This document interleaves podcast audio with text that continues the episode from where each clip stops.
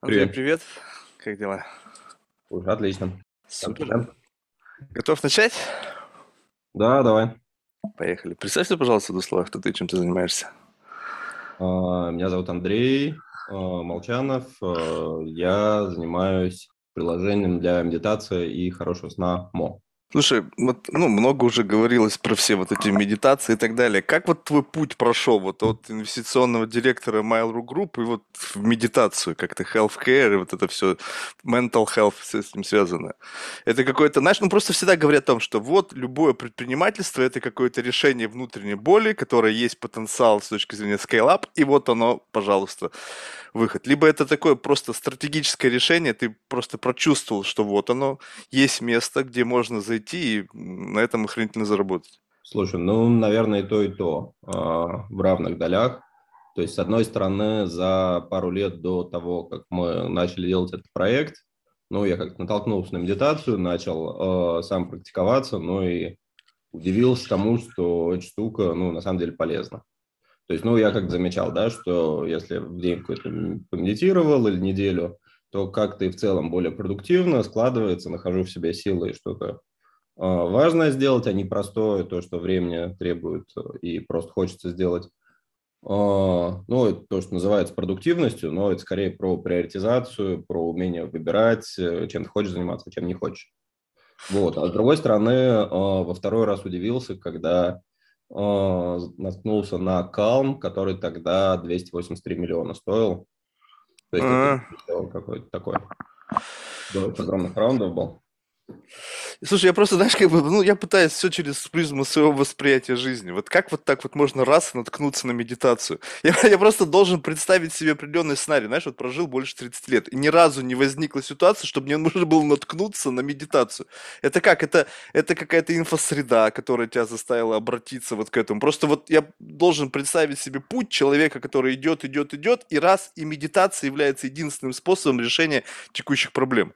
Это же должен тебя кто-то был в это втянуть, ну не знаю, ну как, ну просто на пути это не может как появиться, как вот, не знаю, как какая-то стена непреодолимая. Ну, слушай, нет такого, что ну, какая-то проблема была такая, с которой нужно было именно справиться. То есть, ну, продуктивность – это же такая штука, которой можно заниматься, ну, очень долго. Да, но продуктивность и медитация, согласись, здесь есть немножечко такое отличие в коннотации. Ну, продуктивность это просто как бы правильно планировать свое время, правильно выставлять приоритеты. Медитация все-таки это какая-то немножечко такая эзотерическая история. Нет, нет, ну, с- смотри, ты меня провоцируешь сейчас на разговор, это наш любимый пич про то, что медитация – это не про эзотерику. Я могу с удовольствием это поговорить э, об этом, я просто не знаю, насколько это будет интересно слушателям. Но в целом э, медитация – это западное упражнение. Есть М. восточная школа, э, есть западная. Я не зажигаю свечки, когда я э, делаю это. Я не сижу в каких-то позах, чакры открываю. Вот я этим не занимаюсь. То есть, по сути, медитация – это про то, что ты учишься, ну, например, следить за дыханием и не отвлекаться. А на самом деле ты учишься не не отвлекаться, потому что отвлекаться ты будешь. На самом деле ты учишься возвращать фокус внимания, когда ты отвлекся на дыхание. Мгм. А на самом деле, на самом деле, еще раз, ты учишься не возвращать фокус внимания дыха- на дыхание, а ты учишься возвращать фокус внимания на то, чем ты решил заниматься в целом. И потом, когда ты решил, э, например, вот с тобой пообщаться сейчас, да, у нас, то когда у меня, э, не знаю, запиликает телефон, там уведомление какое-то придет, то я вспомню, что я пришел сюда поговорить с тобой, и я переверну телефон другой стороной. Это вот про это больше. Так тогда это называется просто уметь фокусироваться. Тогда надо было назвать фокус app, а не meditation app. Просто понимаешь, вот в этом, мне кажется, основная проблема то, что, ну, э, представь себе, медитация была в основе вот всех э, там восточных культур тысячелетия.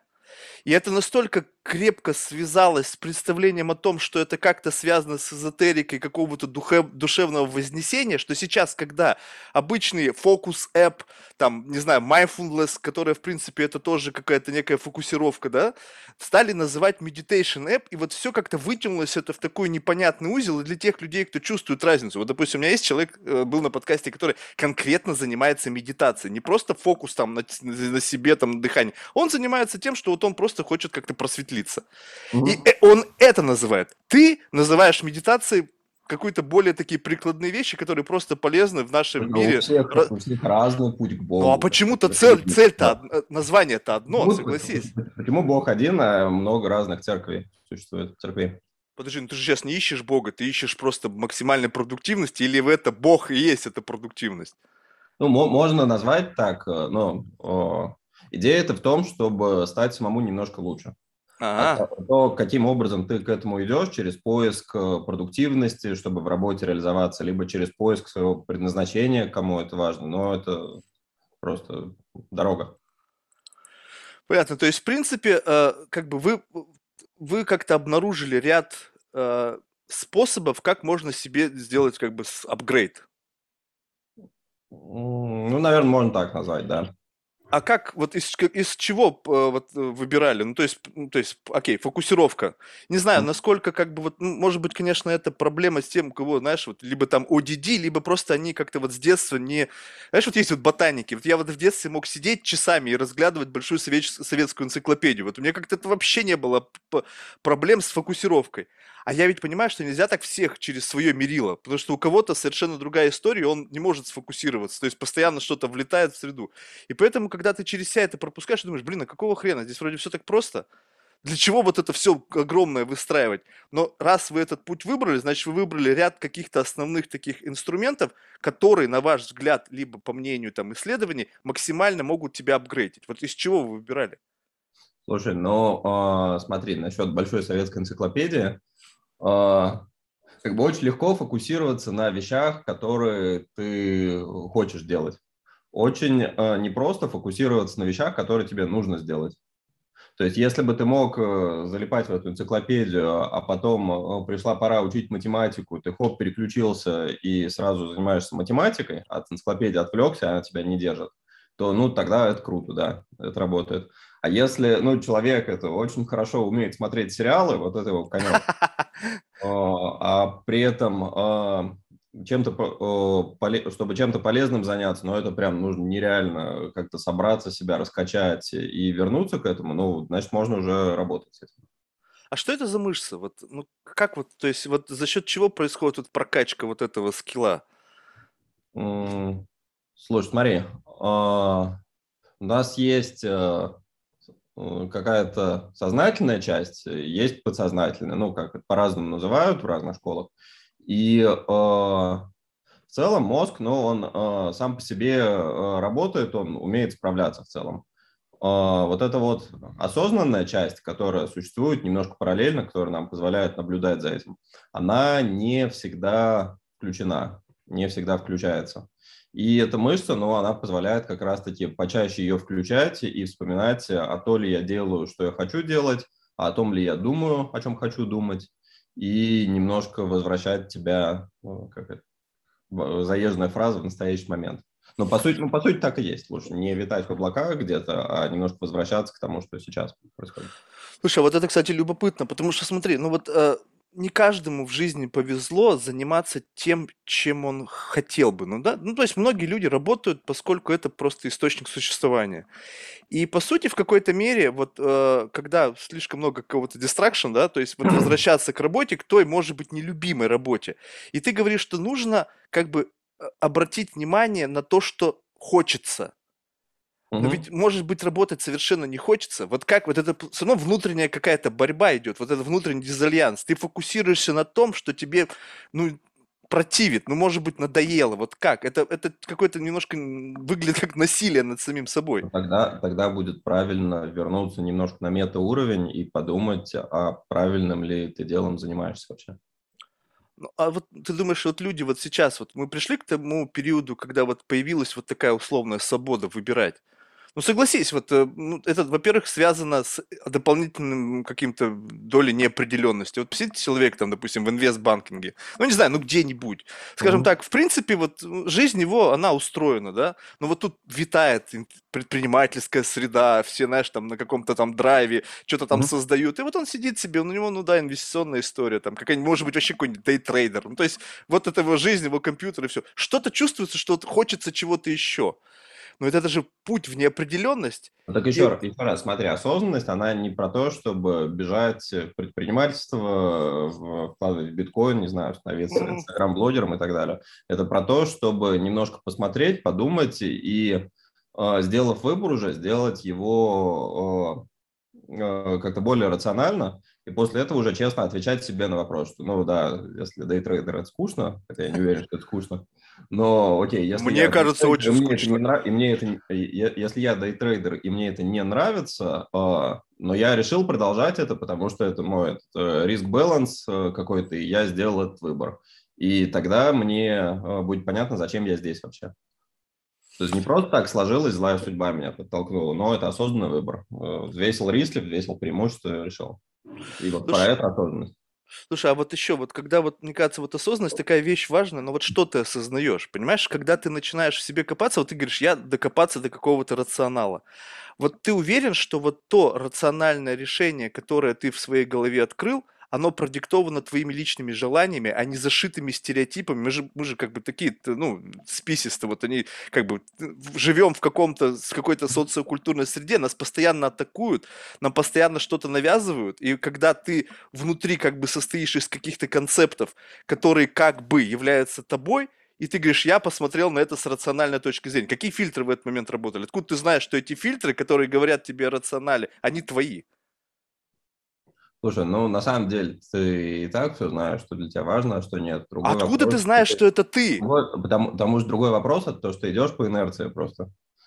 Вот ты, ну, по крайней мере, у меня так, да, я часто даже замечаю за собой какие-то неправильные действия. Допустим, я могу очень упороться по какой-то неважной, э, какому-то неважному моменту внутри приложения, но прям начать продумывать, как этот десятый экран со списком э, использованных библиотек будет выглядеть. Mm. И с одной стороны, вот хочется, чтобы там было все идеально, просто все до мелочей точно. Э, это не рациональное зерно, но вот это вот то, что я люблю, это эмоциональная часть. А рационально здесь э, будет становиться и решить, что, ну, если я уже пару часов потратил на это, то все, хватит, надо остановиться, не надо здесь больше тратить время, есть более важные вещи, другие приоритеты.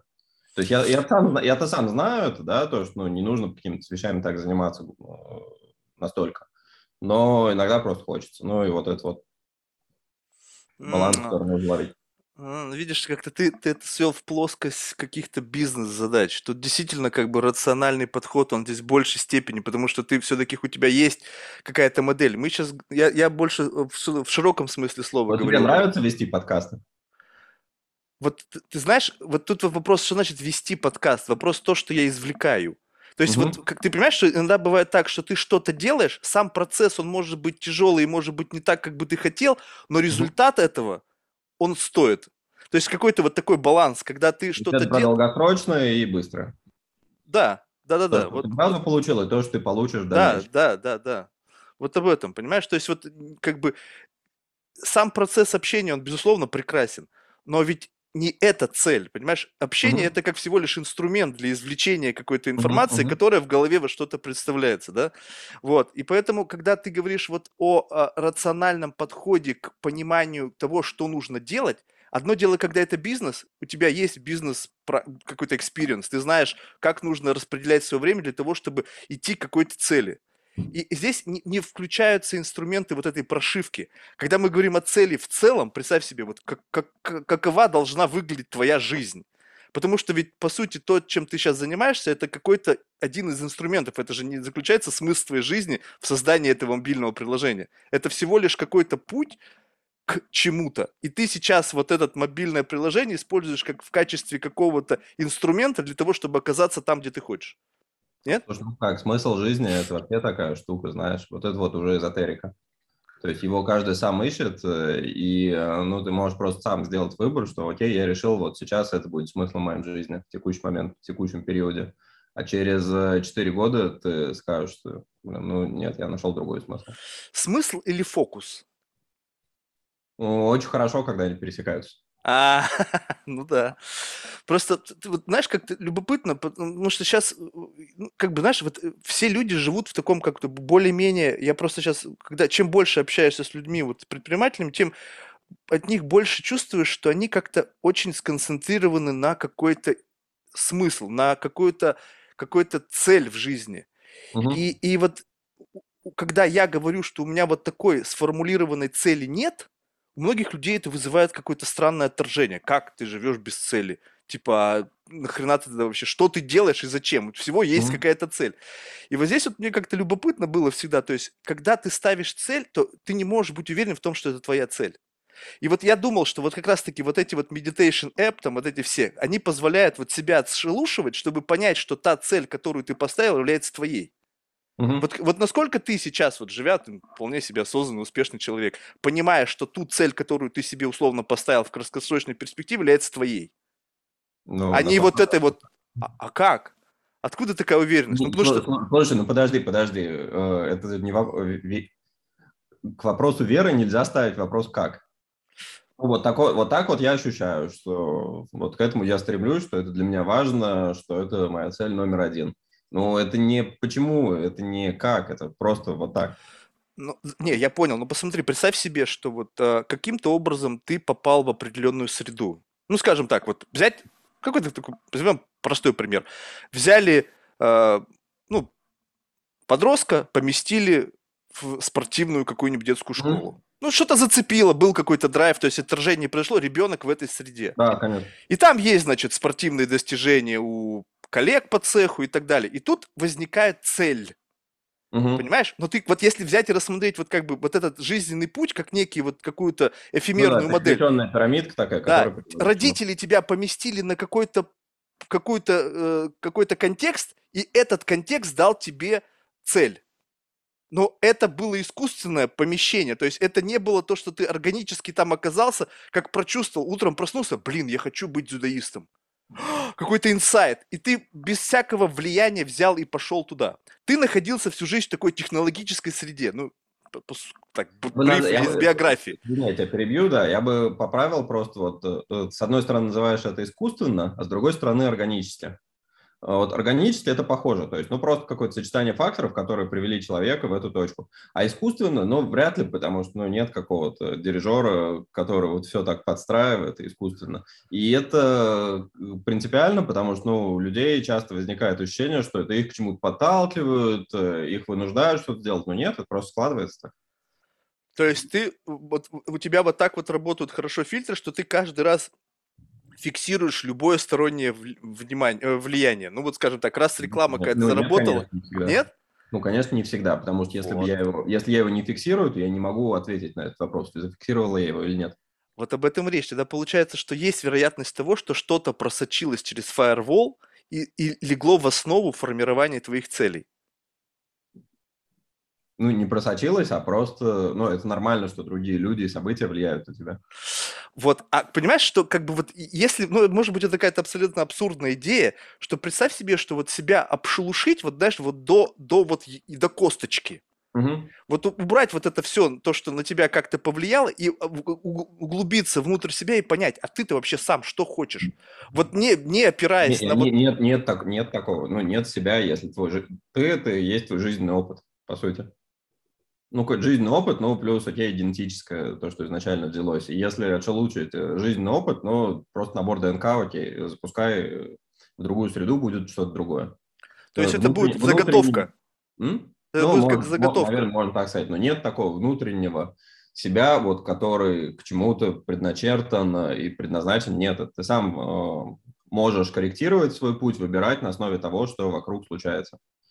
И какой-то, ну, э, просто чуть-чуть более сознательно, чуть-чуть почаще мозг включать, если вот, э, в череде этих бесконечных решений э, очень великий шанс, что ты найдешь что-то поинтереснее, получше.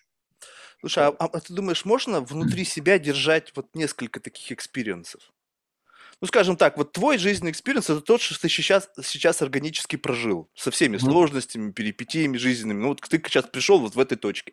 А представь себе, что это вот как некая какая-то, как некий костюм, грубо говоря. Вот ты его взял, повесил и прорефлексировав, про, прогружаясь в природу ну, других experience ов, можешь на себя этот другой костюм одеть и посмотреть на то же самое, только с позиции другого жизненного experience а. Ну, у нас же так происходит, то есть у нас одна личность для общения с родителями, другая личность для общения со своими детьми, третья с коллегами. Ну, то есть они как-то гармонируют, и поэтому врачи в халатах не приходят за тобой. Но при этом это разные ты. То есть, ну, ну, поэтому возникает, допустим, чувство неловкости какое-то, если все эти окружения, они вдруг э, перемешиваются, а, и да, какое-то да. такое чувство, что э, как непонятно, то есть как себя вести.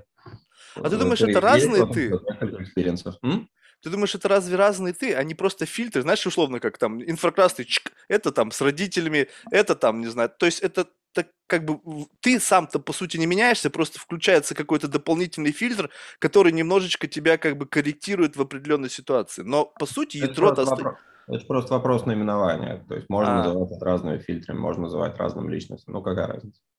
Просто э, это будет тогда говорить о том, что представь себе, что ты все равно будешь всегда с собой одинаково взаимоотношения с своими родителями и своими детьми. А, но ведь есть и другая модель, какая-то, вот скажем так, абсолютно иная модель поведения с родителями. Она как бы, ну, сейчас мы почему-то привязались к родителям, но на самом деле вопрос больше, наверное, к бизнесу стоит ориентировать. Представь себе, вот лично мой, э, моя история, да, представь mm-hmm. себе, что я вот в силу того, что я вот какой-то такой, ну, может быть, недалекий или еще какой-то, это мешает мне в бизнесе. Угу. И, и что бы я с собой не пытался сделать, да, то есть как бы я себя не пытался нагнуть, вот это вот нутро из меня пробивается, и, и я все равно даже замаскированный, но все равно остаюсь самим собой, и это мешает мне развиваться. А есть кто-то, допустим, вот ты, более успешный, и у тебя есть какая-то э, ну, какой-то исторически сложившийся, органически сложившийся experience, который привел тебя туда, где ты есть, что было более эффективно, более быстро, более правильно. И мне интересно было бы его впитать для того, чтобы вот его как бы пережить и преодолеть свои собственные проблемы. То есть пойти не своим путем, а пойти реализации тех же самых каких-то задач, то есть имплементировать не твой жизненный experience, а то, как ты реагировал на определенные ситуации и почему это было эффективнее, чем у меня. Угу. Вот такой способ. И, э, и вот это же тоже, по сути, какая-то элемент вот внутреннего самокопания. Просто люди все заморачиваются, допустим, на фокусировке, но это же всего лишь один инструмент. То есть вот почему столько много о том, чтобы фокусироваться, но люди не обращают внимания на то, что есть ну, десятки других инструментов, которые тоже не менее интересны, но о них почему-то никто не говорит. Инструментов или целей и областей применения? Нет, именно инструментов. Вот ты говоришь, фокусировка. Это инструмент ведь, по сути. Ты можешь его применять к разного рода задачам. К бизнес-задачам, к, к обучению, не знаю, к общению с людьми, чтобы быть в фокусе, чтобы быть сконцентрированным. То есть много-много чего, но используя только одно. Угу. А подобного инструмента, как вот фокусировка, их может быть совершенно большое количество. Но они такие все кривые, косые, я даже иногда не понимаю, как их объяснить. Но чувствуется, что и это тоже как... Ты, ладно, ты, ты, ты, ты про что? Да вот, ну, ну ты, чему, допустим... ты к чему-то подводишь издалека? Я не, не, понимаю, не, не, какой, просто... какой, какой инструмент э, мы не обсудили хотим обсудить? Ну, ну, ну, сейчас я попытаюсь представить. То есть, видишь, это сложно даже описать. Но представь себе, допустим, а, инструмент искренность. Угу. Ведь это же, по сути, ну, вот есть, говорят, что есть люди искренние и неискренние. Угу. Ну, то есть, получается так, что те, кто искренне, и в них это как-то органически сложилось, это можно взять и этому научиться. Ну, наверное, э, я, понял, да, твой вопрос. Ну, то есть там и искренность, и про э, какую-то саморефлексию можно тогда вспоминать инструменты, эмпатию, прощение и так далее, вот весь набор. Наверное, потому что фокусировка, она самая простая не для освоения, а для понимания того, что происходит и с чего начать. Mm. А, а так-то, ну, да, хорошие штуки все. Не, ну вот тогда почему дальше-то вот этого развития не происходит? То есть мы пока просто в слишком раннем этапе, и сложно э, чисто технологически взять и создать решение для обучения нет, вот нет, этим? Нет, нет, нет. нет? Ну, на, ну, у нас приложение, ну, тоже есть программы, которые про это. Про что? Ну, м? Про что, например? Ну, да, 7 дней счастья, условно, у нас курс называется. Это про то, как немножко начать э, замечать в жизни, в том числе и хорошие моменты, которые происходят и немножко позитивнее стать, э, радоваться чуть побольше. То есть, э, Наверное, это не этот курс, он не про то, чтобы человек, э, ну вот у него все было плохо, он потерял всех, э, все, что ему было важно, всех близких, послушал курс и начал бегать немного, бегать счастливым. Ну, а про то, как чуть-чуть больше все-таки позитива начать пускать.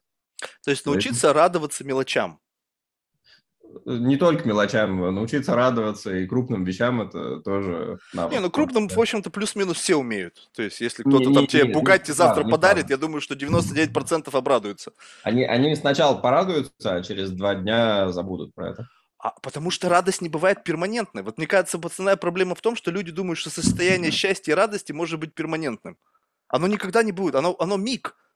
Это всегда. Ну, ну, вот навык вот это вот впускать и замечать себя, ну, он вот для меня, по крайней мере, ну, не, не знаю, наверное, мне есть куда расти, но я стараюсь делать так, и в целом повеселее живется. То есть, ну, как, как, как, как порадостнее становится от этого, ну, потому что замечаю, что вот здорово, типа, выспался сегодня, ну, уже отлично, значит, день хороший будет.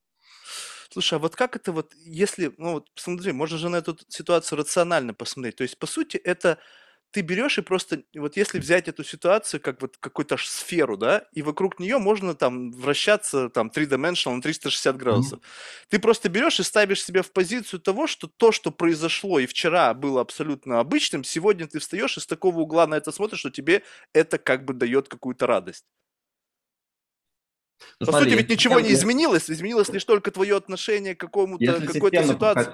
Смотри, если система подходить, ну тут э, разные, ну тут два принципиальных момента. Это работа с позитивными эмоциями uh-huh. и работа с негативными эмоциями. Uh-huh. И э, дальше уже э, от того, какое это направление, то с ним по-разному можно работать. То есть если это работа с, э, с какими-то э, радостными моментами, то можно почаще замечать просто мелочи, которые происходят. Ну, то есть вот мы созвонились, ну, здорово, общаемся, хорошо, можно отметить, что хоп, что-то интересное случилось. А, если это что-то большое, то понятно, что ты вначале порадуешься, но можно потом вспоминать это. То есть, ну, у меня есть какие-то воспоминания, в том числе и из детства какие-то, которые, ну, в тяжелые моменты можно вспомнить и все равно душу греет, порадоваться. А, это про хорошее. А если про что-то плохое, то, а, ну, можно как-то игнорировать это. Ну, меня, допустим, мне очень помогает это, если просто бытовое хамство какое-то, которое происходит там а, на улице, то помогает отстраняться и не крутить вот это вот весь день, что как же так, меня подрезали на дороге, а, кто-то не поздоровался со мной, ну и вот такие вот моменты, немножко забывать про них. Вот, вот это любопытно, потому что смотри, вот э, я сейчас полностью понимаю, о чем ты говоришь. Вот давай с, с бытового хамса, просто это любопытный сам момент. Вот есть, э, ну не знаю, мне кажется, вот есть два типа в, в, в этой ситуации. Те люди, скажем так, которые действительно настолько отточили этот навык, что когда они с этим сталкиваются, это вот на уровне, как бы, знаешь, э, такой защитный экран, какой-то detection. То есть вот есть там, допустим, там метр до тебя, Угу. И, и, и вот когда через мембрану это вот проходит, вот этот негатив, происходит угу. какой-то сигнал, и до тебя этот месседж не доходит, то есть он тебя не ранит, но он вот на этом моменте, вот на этой мембране, куда-то раз чик, и прячется. Угу.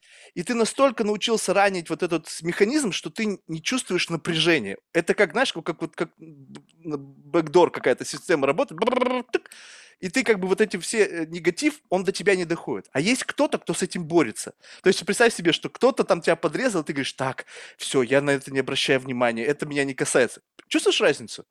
Слушай, ну ты говори, ты просто сравниваешь сейчас стратегическое решение и тактическое решение. Стратегическое, вот если у тебя на самом деле все хорошо, вот, э, все хорошо вообще, все хорошо в этом году, а сегодня вообще отлично, то, ну, очень тяжело будет как-то задеть, нахамить, и эта мембрана, как ты называешь, она действительно будет сильная и здоровая. И вот это вот стратегический подход, чтобы в целом ты жил как-то гармонично и здоровой жизнью. А тактическое, ну, слушай, тоже помогает, потому что, во-первых, не всегда все стратегически получается хорошо, иначе бы зачем это было нужно.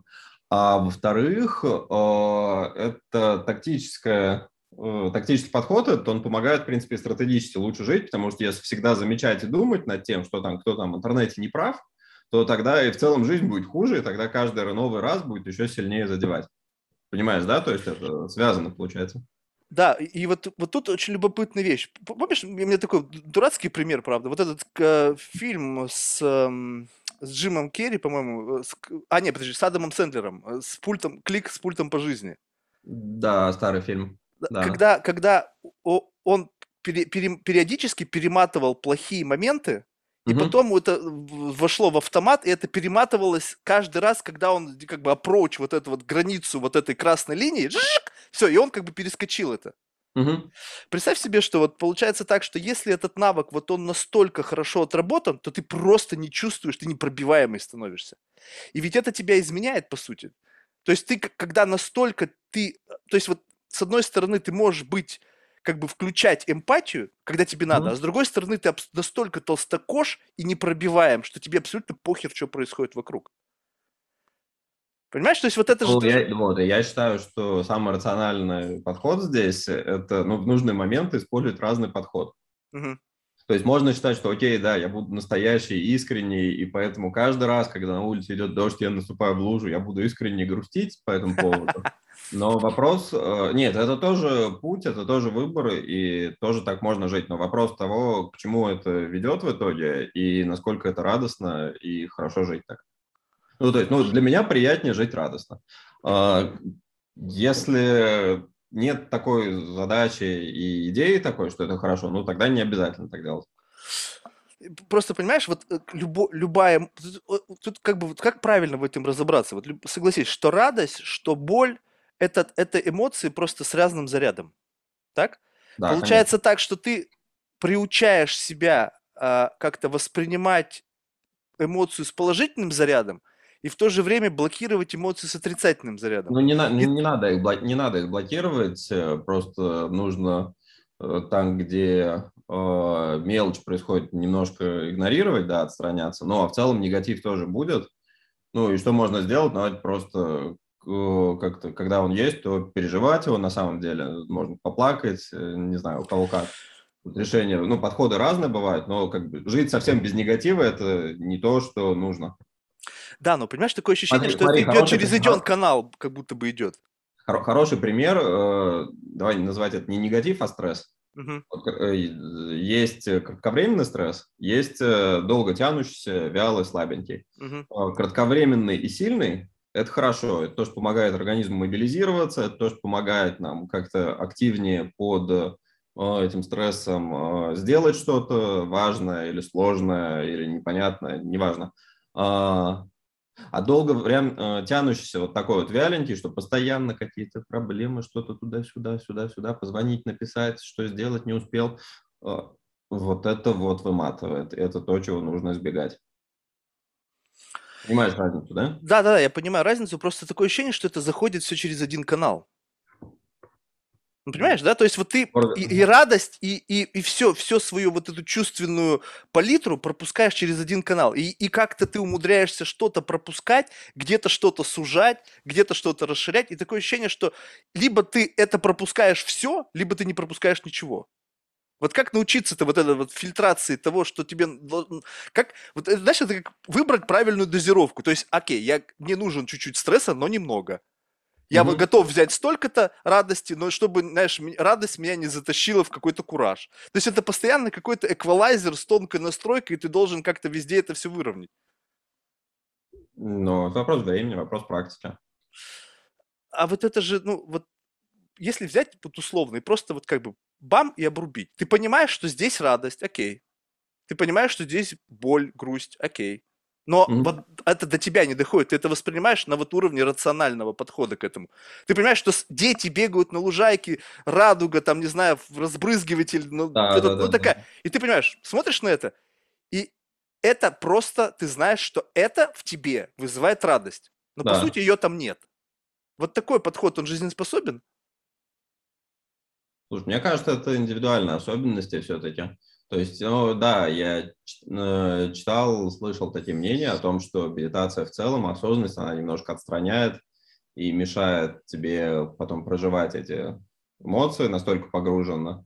А, мне кажется, что это все-таки больше, а, да, я так скажу, либо это исключение из правил, то есть это очень редко у кого так может получиться, либо это просто наносное и то, о чем красиво можно написать в Фейсбуке, но А. не настоящие проблемы. Вот это я с этим согласен. Ты заметил, что многие люди сейчас пишут о том, о чем они в реальности никогда в жизни не переживали.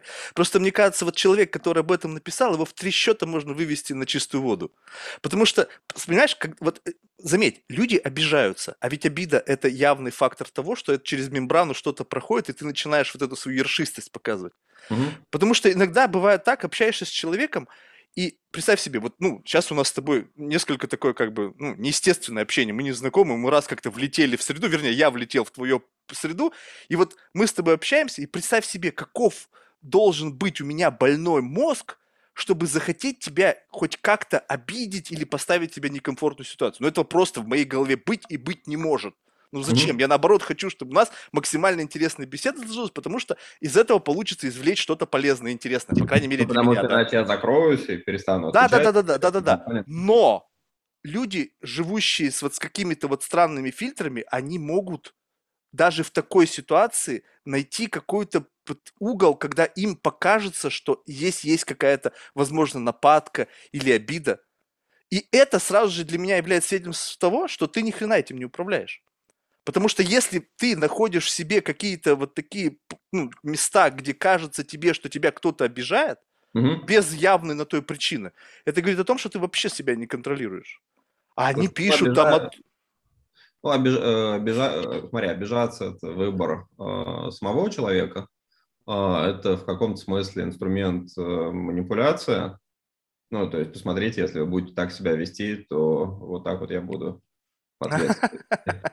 А, Ну и обида – деструктивное чувство, это правда.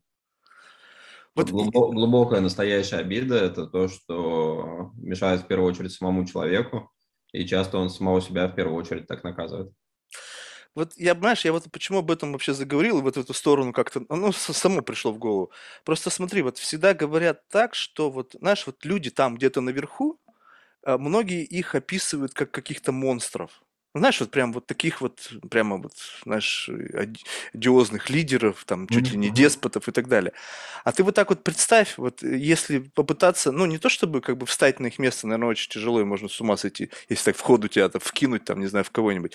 А ты представь себе, сколько на пути вот туда пришлось отключить, вот просто вот каких-то, знаешь, вот программ там, не знаю, там, э, либо изменить настройки того, чтобы по- по- поднять эту красную линию, что многим Мгм. людям просто не вдомек, что у человека может быть вот такой вытянутый диапазон.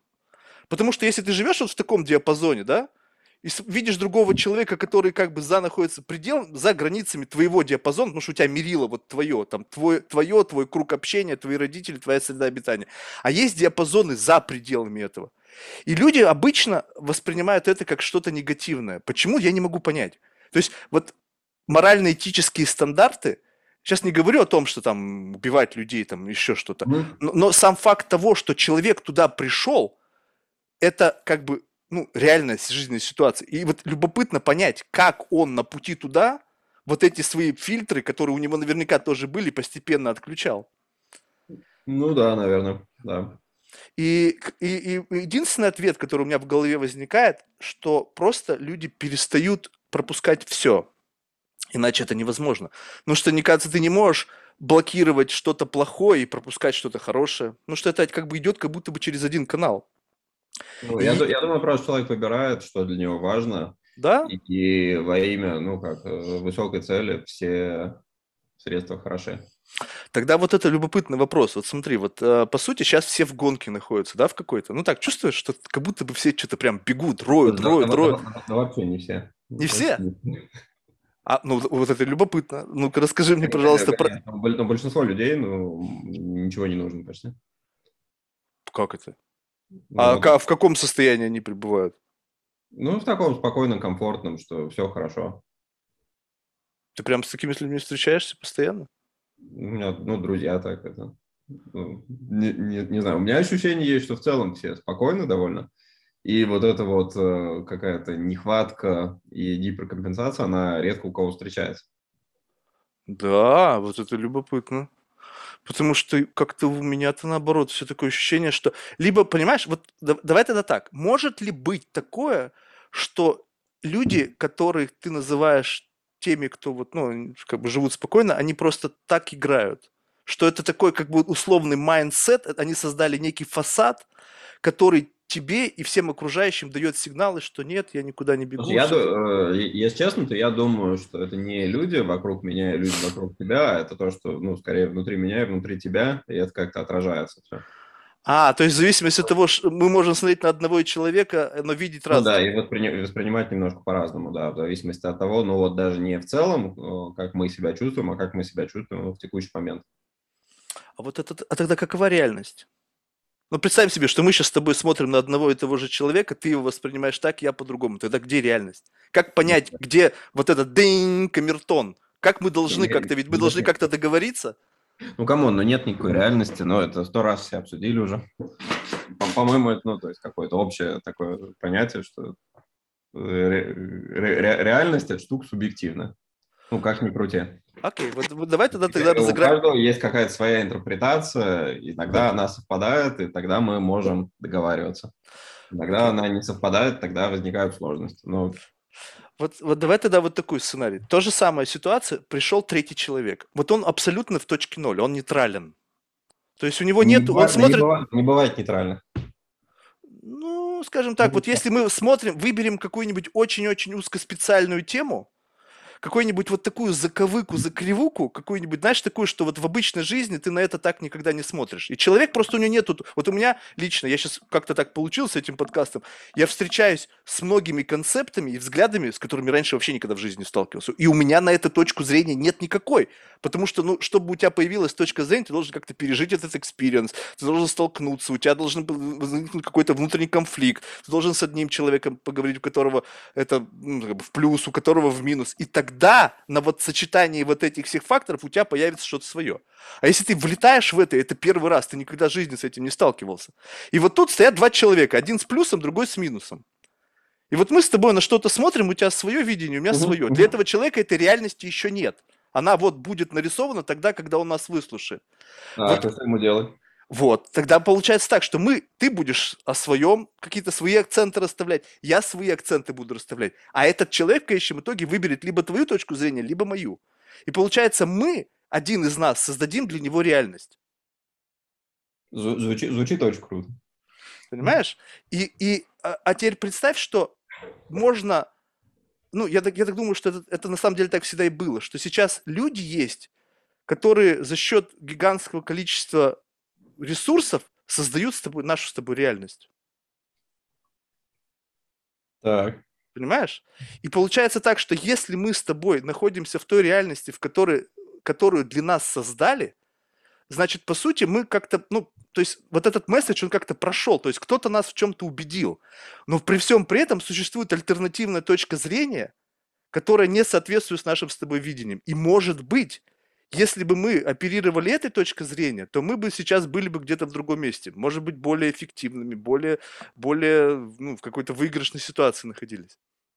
Слушай, я думаю, в целом э, очень здорово, когда э, почаще слушаешь и пореже э, Поменьше говорить. Ну, то, э, я, я в какой-то момент пришел, да, что лучше послушать и, может быть, научиться самому чему-то у человека, даже если тебе кажется, что он, ну, мало чего знает, мало чем может поделиться, и вообще ты намного дальше ушел, но все равно тебе полезнее будет намного, намного послушать. А что он говорит сейчас, а что я у него могу взять, что у него хорошо получается, что я мог бы скопировать. А, ну, то есть это такая черта. Знаешь, очень приятно всегда, конечно, это э, взять, раскатить э, внутреннего себя, рассказать всем какой-то замечательный, как-то иносказать, иносказательно донести, как ты хорошо разбираешься в этом мире. Вот полезнее послушать все равно. Тогда вопрос, кого слушать? Вот понимаешь, тут, тут вот тоже... Э, слушать лучше всех, до кого можешь дотянуться, а между ними выбира... э, приоритизировать тех, кто умеет что-то или кто добился чего-то, э, к чему ты сам хотел прийти. Вот, вот смотри, вот тут очень, кстати, любопытно. Вот э, сейчас, э, ну, появился такой целый достаточно большой пласт людей, которые чему-то учат, угу. и, и, и как бы они в этом, как бы в статусе только учителя находятся. Угу. Знаешь, вот это такая очень любопытная вещь. То есть всегда, как бы, да, в истории часто такое бывает, особенно в спорте, да, что тренер не обязан сам играть, быть там хранительным футболистом. Угу. И вопрос здесь, наверное, все-таки их методологии, да, какой-то там вот именно педагогический талант, донести месседж, правильно его разжевать. Но согласись, когда два эти фактора совпадают, ведь это намного лучше. Слушай, мне вообще кажется, что во время а, обучения любого, э, что ну, э, лекция, тренинг, семинар какой-нибудь, вот, вообще, вообще все, вот, любой формат, вот, на самом деле работа происходит не в том, что тебе рассказывают или доносят материалы, а в том, э, как ты смотришь на это и пропускаешь через призму темы этого обучения свой жизненный опыт как-то, и внутри своей головы к этому приходишь. Ну и поэтому для меня э, здесь скорее позиция, ну не обязательно, э, чтобы у бизнес-тренера э, был супер успешный реальный бизнес, а не только обучающий. Не, не, не обязательно, потому что... Еди, еди, единственное, чем здесь это может помочь, ну, то, что ученик, если он будет считать, что а, вот где ты там это не построил сам свою железобетонную фабрику, в 90-х, то, тогда он будет просто это сидеть э, закрытым забралом и не пропускать ничего, говорю, что нет, это фальшивый учитель, я не буду у него учиться. Ну, только с точки зрения мотивации.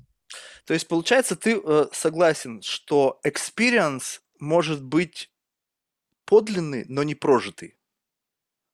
Наверное, можно так назвать это. Тогда вот, знаешь, любопытно, вот я не знаю, я недавно этим увлекся. увлекся.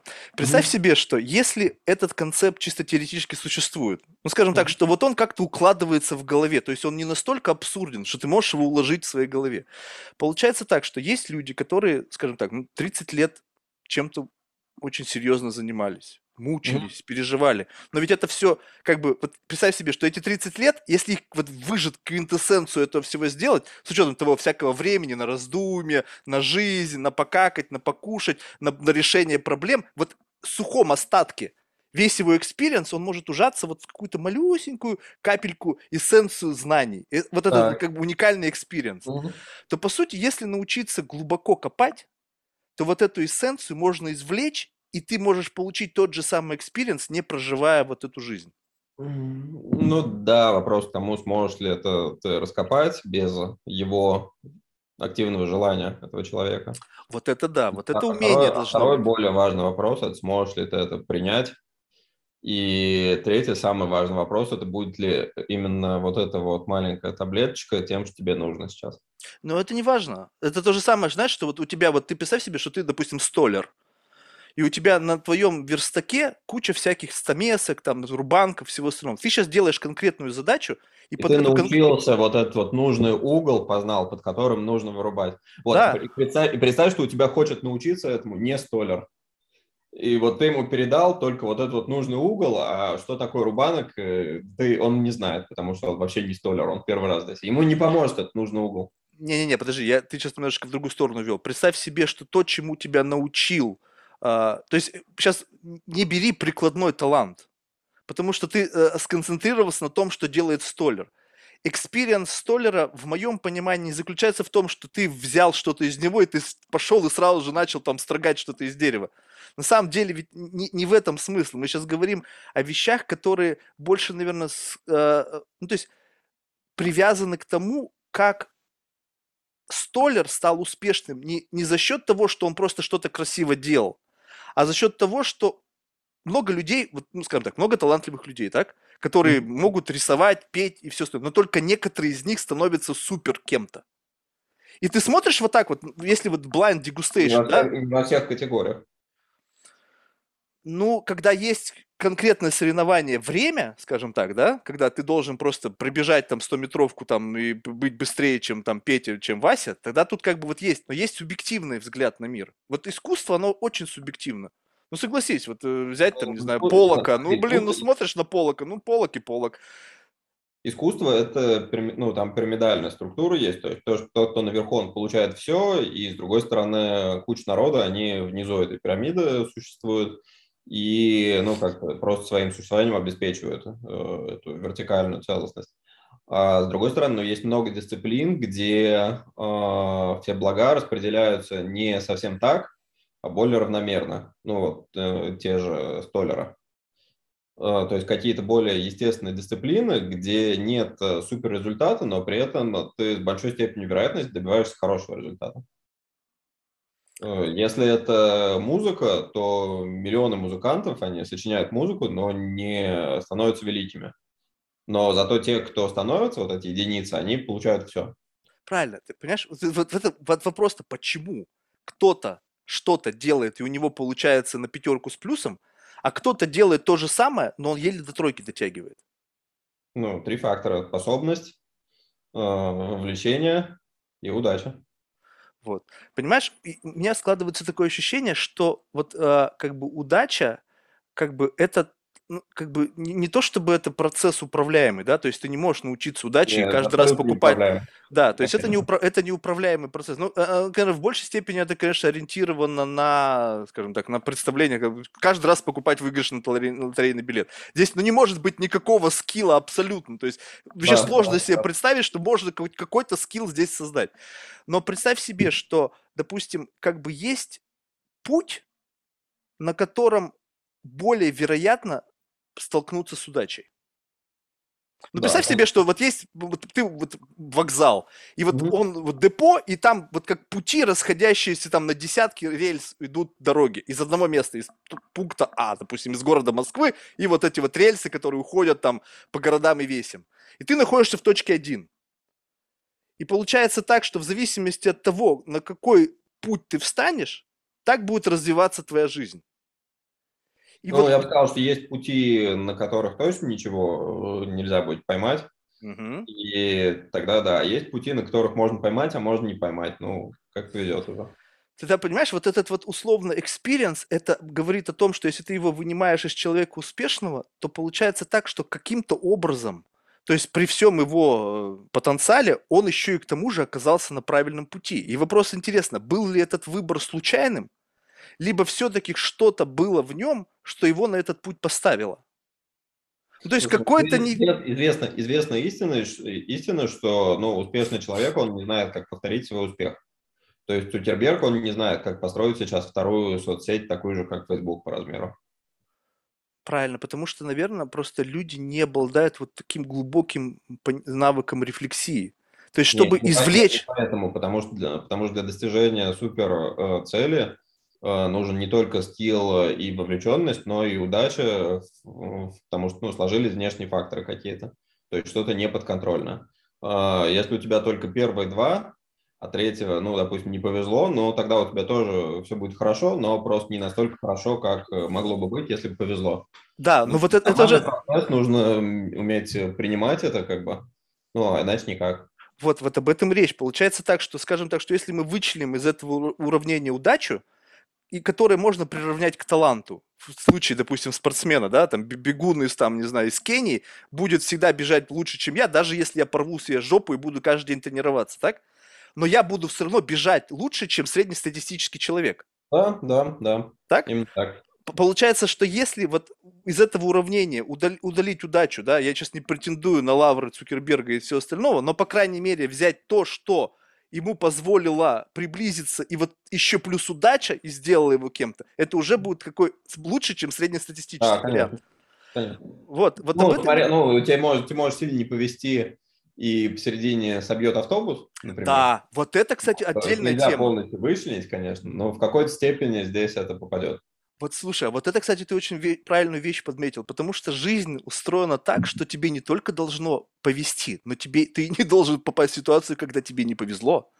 Потому что вот люди как-то всегда ориентируются на том, что вот как бы обойти там минные поля, выстраивают стратегию, основываясь на том, чтобы как бы предусмотреть все возможные варианты краха угу. и как бы и в надежде на удачу.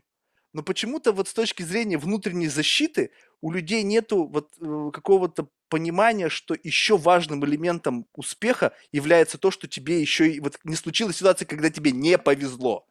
Вот удача только с минусом. Вот, ну, вот, да. эта, вот эта функция, да, вот у меня было несколько раз в жизни такое. Представь себе. А что было? А? А что было, расскажи. Сейчас расскажу. Представь себе, значит, э, это был, наверное, вот сейчас не помню какой год, ну, скажем так, наверное, 2000 может быть, 13 Короче, вот переходный момент, когда случился кризис в отношениях Соединенных Штатов и России.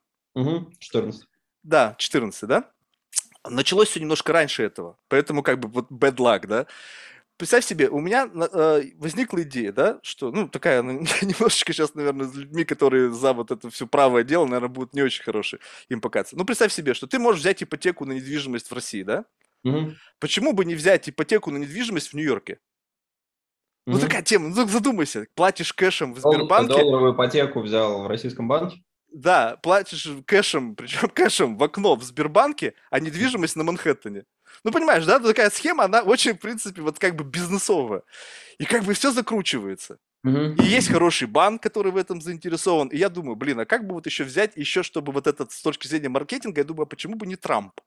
Ну, чтобы, ну, как бы на Манхэттене много девелоперов, но о них никто не знает. Ну, кто там знает? Mm-hmm. Ларри Сильверстейн. Ну, в общем, есть гигантские, крутые девелоперы, но вообще ноль э, информации. А Трамп, он такой фигура, ну, все о нем знают. Ну, окей, недвижимость в России, покупаешь ипотеку под недвижимость Трампа. А у него куча всяких кондоминиумов в Америке и так далее. И все работает. Вот реально работает как часы. Ля-ля-ля, я уже думаю, я уже считаю в голове там, знаешь, очки. Думаю, окей, все, все будет круто. И в тот нужный момент, когда это доходит до кульминации... Что, э, извини, прибиваю. Что значит берешь ипотеку? Я не до конца понял просто схему, что происходило под недвижимость Трампа. Ну, Трамп это просто как некий, как некий маркетинговый ход. Ну, чтобы это можно было продавать.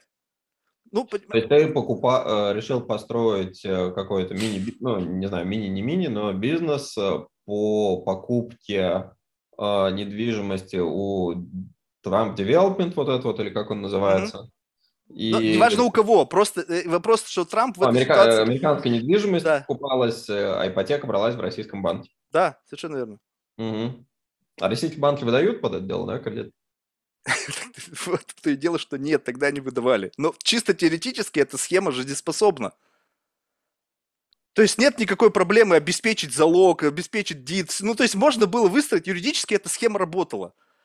Но в момент X изменились отношения между mm-hmm. Россией и Америкой, и это все сломалось. То есть это сломалось не потому, что я там что-то не додумал, что там юристы не дорешали, еще что-то. Это просто сломалось из-за того, что bad luck. Слушай, а зачем это делать, если, ну, проще тогда брать в американском банке? Подожди. В смысле? Зачем проще? брать кредит в российском банке под американскую недвижимость, если ну, гораздо лучше ставка будет это брать в американском банке, под американскую вот, вот, Андрей, вот видишь, ты честный человек, ты даже не понял, как бы вот это корысти все. Ты, вопрос того, что ты, э, представь себе, у тебя есть деньги в России, так? Так. Черный нал, чемодан под кроватью. Ага. Ты покупаешь недвижимость, банк без налом переводит деньги в, за, на покупку недвижимости. А, я понял, а дальше заносишь просто это. А ты за потом просто из подушки достаешь котлету, идешь а, в окно и просто платишь деньги там, потому что Тут, вот ну, а России... а, ну а там же, ну потом спросят, откуда ты все эти котлеты носил 10 лет. Кто спросит? Налоговая. В смысле, когда ты платишь за ипотеку? Да. В смысле, как кто спросит-то? Ты кредит взял. Ну так у тебя есть какой-то доход, вот я там платил денежки из своей зарплаты, не ел, не пил. Ты же по чуть-чуть платишь-то, как бы, понимаешь? А по, в тот момент, когда ты взял недвижимость в Америке, ты под эту недвижимость уже можешь 80% взять кредит абсолютно легальных средств в Америке. Mm. Да, ну, то есть, как бы, ну, в общем, множество разных вариантов того, как это могло сработать. Ну вот, подкаст стал полезным для потенциальных слушателей сразу. Не, сейчас, сейчас это уже все, эта тема. Сейчас вот в настоящей реальности это уже невозможно. Мы знаем, что у тебя чемоданчик черный. Вот. Вот, вот ситуация тогда, когда как бы вот важно, чтобы и bad luck в твоей жизни случился. И поэтому складывается такое ощущение, mm-hmm. что, знаешь, вот есть потенциально а, как бы пути, где вот есть какие-то вот такие, знаешь, хрустальные а, как бы мостики. Mm-hmm. И, вот, и вот есть пути, где хрустальных мостиков нет, где bad luck условно не может случиться. Ну, то есть вот как бы вот Вернее, не то чтобы не может, бэдлак может всегда случиться. Имеется в виду, что количество вот этих хрустальных мостов. В том ситуации, которую я рассказываю, был гигантский хрустальный мост. И это mm-hmm. такая постоянно сложная политическая среда между странами. Это такой хрупкий момент. Но, понимаешь, это родилось именно в моей голове, и там был этот хрупкий мост. Кто-то, кто в этот момент создавал другие какие-то идеи в голове, у него не было вот этого хрупкого моста. И это все прошло, и теперь человек доволен, может быть, наслаждается жизнью там где-нибудь на яхте рядом с богамами и как бы вообще ни о чем не думает. И вот это любопытно, то есть как-то же вот ты попал именно в этой ситуации, причем эта идея родилась, я вообще никак не связан ни с тем, ни с другим, это просто родилось в голове, как какая-то вспышка. И понимаешь, почему мой мозг родил какой-то концепт, который был обречен на провал? Да не был он обречен на провал. Когда, ну, когда он рождался, он не был обречен на ну, провал. Ну, когда, естественно, я бы не стал этим заморачиваться, если бы изначально думал, что он обречен на провал. Слушай, ну, видишь, то есть ты загружал в себя эту программу, это, вот там вот какие-то знания, как устроена недвижимость и э, кредитование, как здесь это устроено, как это все э, взаимодействует, и после этого, ну, мозг вот так вот э, потом пошел куда-то там гулять, и мозг выдал решение, ага. Mm-hmm. Ну да, так бывает. И вот это, знаешь, любопытно, просто когда разговариваешь с предпринимателями, это же тоже, это же вот как раз-таки мыслительный процесс. И мне, и как-то вот, знаешь, вот чувствуется, я не знаю, насколько тебе вот удавалось это прочувствовать, наверняка, потому что ты занимался инвестиционными стратегиями, ты чувствуешь, что когда вот это вот invention, вот это вот само изобретение, ну, неважно какое, да, оно родилось. Вот ты чувствуешь, mm-hmm. что человек это как-то вот в голове это у него родилось, и а бывает так, что человек просто посмотрел на что-то и подумал, о, я это сделаю то же самое, но только с перламутровыми пуговицами. Вот есть такое чувство? Смотри, наверное, ну, в менее крупных э, каких-то масштабах э, сто процентов есть. То есть, ну, загружается просто какая-то проблематика текущая, что происходит в проекте, что происходит э, вокруг в целом все это загружается, загружается и загружается, причем дополнительно какая-то, ну, пожелание, что мы хотим придумать, условно. Вот там хотим какой-нибудь гроу-хак придумать, как вырасти. Хотим придумать, как нам э, разобраться с какой, э, какой-то проблемой. И э, после этого ты просто идешь, занимаешься своими делами, работой, по дому, общаешься с друзьями. Ну, что-то происходит, и там, хоп, вау, придумал, круто. Э, такое точно бывает. А, более глобальные вещи, а, ну, конечно, тоже случаются, но они случаются реже просто. То есть, ну, да. ну, чем больше масштаб открытия, тем меньше шанс, что он произойдет каждый день с тобой. И, и знаешь, еще это, это любопытно, вот у меня как-то так по жизни складывается. Вот есть люди, которые действительно что-то полезное делают. Ну, то есть у меня какая-то всегда, вот, знаешь, какой-то вся, весь бизнес, он mm-hmm. какой-то парази- паразитический. Вот я вот, знаешь, вот какой-то паразит. Да. Да вот я, у меня весь, весь бизнес, я просто как-то вот вста- вошел в, какую-то, в какой-то процесс, где просто проходя через меня оседает какая-то часть вот этого, ну, там, в каком-то фильтре застревают частицы, которые являются для меня кормом. Mm-hmm. А, вот, а вот есть люди, которые реально что-то создают. Вот прям вот создают, этого не было, и теперь это есть, и люди пользуются и довольны. Вот это такое какое-то не знаю, у меня всегда какое-то гигантское уважение к людям, вот, которые вот вчера этого не было, сегодня ты мне дал, там, не знаю, лопату, кирку, неважно что, и жизнь людей изменилась. Это же какая-то тоже такая очень, с точки зрения кармической... Я не, я не верю в то, что можно зарабатывать и при этом не приносить никакую пользу миру. Ну, я тоже ну. думал на это, ну как, то есть, э, ну, и, и, излюбленный же парадокс того, что а, условно брокеры могут зарабатывать очень много денег, но по сути в мире ничего не меняя. То есть, ну, перераспределяя внутри игры с нулевой суммы, не с нулевой, с фиксированной суммой, просто перераспределяя ресурсы и на этом зарабатывая.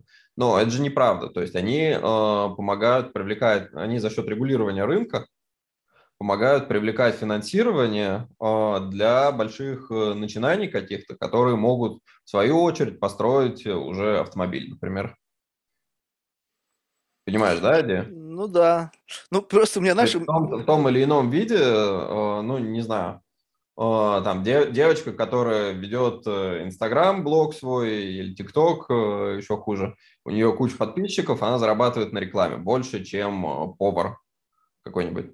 Вот, это, э, ну, с одной стороны, можно задать вопрос, ну, справедливо, несправедливо, потому что она каждому отдельному человеку приносит, ну, очень мало счастья. Он смотрел, порадовался, да, красиво танцует, круто, лайк, э, до свидания. Но с другой стороны, за счет того, что технологии позволяют этот эффект э, настолько широко распространить, очень широко, э, этот маленький кусочек счастья, он доносится до сотен миллионов человек. И именно это позволяет ей собирать столько ценностей аудитории, которая позволяет ей хорошо зарабатывать. Да, ты знаешь, я просто почему? Во-первых, у нас в моем бизнесе очень много я времени провел, общаясь с брокерами с разными, причем с Мгм. real estate, недвижимости, искусство, в общем, неважно. И было несколько таких откровенных разговоров с человеком, который, ну, он не был брокером, скажем так, у него был бизнес свой, и он просто в какой-то момент просто, ну, не знаю, может быть, устал, может быть, что-то, и просто решил, что вот, ну, почему бы нет. Было место хорошее в плане того, что он понимал этот location и так далее. И вот он мне рассказывал о том, как он получил первые свои комиссионные, первый чек на 300 тысяч долларов. Ты можешь себе представить? Он говорит, я, говорит, что я сделал? Я просто, говорит, смотрю на эти деньги, я понимаю, что они просто сделаны из воздуха. Я ничего не сделал. Я, он просто, у него есть за плечами experience, он строил бизнес, он знает, что это такое, тяжело, он справился с сложностями, препоны. В общем, ну все, вот все, что есть в жизни современного бизнесмена, да, вот весь этот геморрой, плюс еще экспат. Ну, в общем, вот тяжелый же. И вот тот дошел до какой-то кульминации, когда вот он что-то, ну, что он сделал? Один раз с чуваком съездил, показал ему квартиру, ты ее купил, получил 300 тысяч комиссионных. Mm-hmm. Все! И он говорит, блин, это, ну, как бы по-другому, как просто вот деньги из воздуха назвать ну, нельзя. Нет, см- смотри, еще раз, про брокеров я говорил не про каждого конкретного брокера, а про брокеров в сумме. Ну, не, я Другой понял, вопрос, да. что у них, опять же, возвращаясь к пирамидальным структурам, у них между собой система вознаграждения выстроена таким образом, что несколько человек, они будут супер успешны, э, потом э, большая масса, она, э, ну, просто заработает, но никаких таких огромных чеков не будет, ну, просто будут там ни рыба, ни мясо болтаться на уровне, не знаю, 300 лайков в Инстаграме. А, а более того, еще многие, они потеряют деньги. А кто-то потеряет очень много денег. И то, что э, именно он э, заработал свой большой чек, э, ну да, может быть, по отношению к его ресурсам и к именно его пользе, может быть, ему здесь повезло здесь. То есть он выше рынка заработал. Но в целом, ну, просто это неэффективно внутри них распределено. А в целом эта функция, она зарабатывает ровно столько, сколько должна зарабатывать. Ну, вот тут вот я бы поспорил, понимаешь? Вот просто как бы как- как-то вот у нас вот э, рынок устроен действительно так, что э, стоит ровно столько, сколько за это готовы платить, да? Ну, то есть как-то так вот мы урегулировали, да, так договорились условно в масштабе планеты, что услуга стоит столько, сколько за нее готовы заплатить. Ну, а, а так ли это? То есть вот такое ощущение, что есть какой-то underlying механизмы, которые создают вот эти цены, и как бы я мы... не хочу в СССР. А? Я не хочу в СССР. Что, что, что значит не так? Не так, это до свидания капитализм, давайте строить плановую экономику. Э, Не-не-не, сейчас вопрос э, о системе ценностей, понимаешь? То есть ведь вот, скажем так, вот, ну, то, что вы делаете, условно можно пересчитать в какое-то некое благо, да, вот, mm-hmm. скажем так, вы помогаете людям, кто-то там учится действительно в депрессии, там, э, не может работать, у него семья страдает, еще что-то. То есть это некий такой common sense, который превращается в common good, да, для большинства людей. Вот как ты привел пример с этой девочкой, да, которая там, в общем, никому ничего не сделала, но ну, заработала. Mm-hmm. Вот, когда речь идет о любых вот как бы паразитических схемах, то как бы понятно, что из этого есть определенная как бы вот логика, что ты говорил, что да, там идет все равно какое-то перемещение, то есть вот эти все люди посередине, они условно как-то привлекают финансовые активы и таким образом выстраивают какие-то новые финансовые pipeline ы. Да. да, они как-то в это включены. Но сам факт того, что как будто бы это стоит столько, сколько они за это зарабатывают, мне кажется, это просто дикость и абсурд. Ну просто... Ну, Они это каждый конкретно или в целом? В целом. В целом просто гига... Ты только задумайся, сколько ежедневно зарабатывается на том, что люди ничего не создают, а просто стоят посередине, то есть даже не оказывая никакой условной услуги, потому что то, что вы делаете, это хоть какая-то услуга, хоть какая-то польза. Тот человек посередине, условно его услуга заключается в том, чтобы просто, ну, я даже не знаю что, просто как-то Слушай, из одной... сейчас, мы, сейчас мы дойдем тогда до греховности ростовщичества.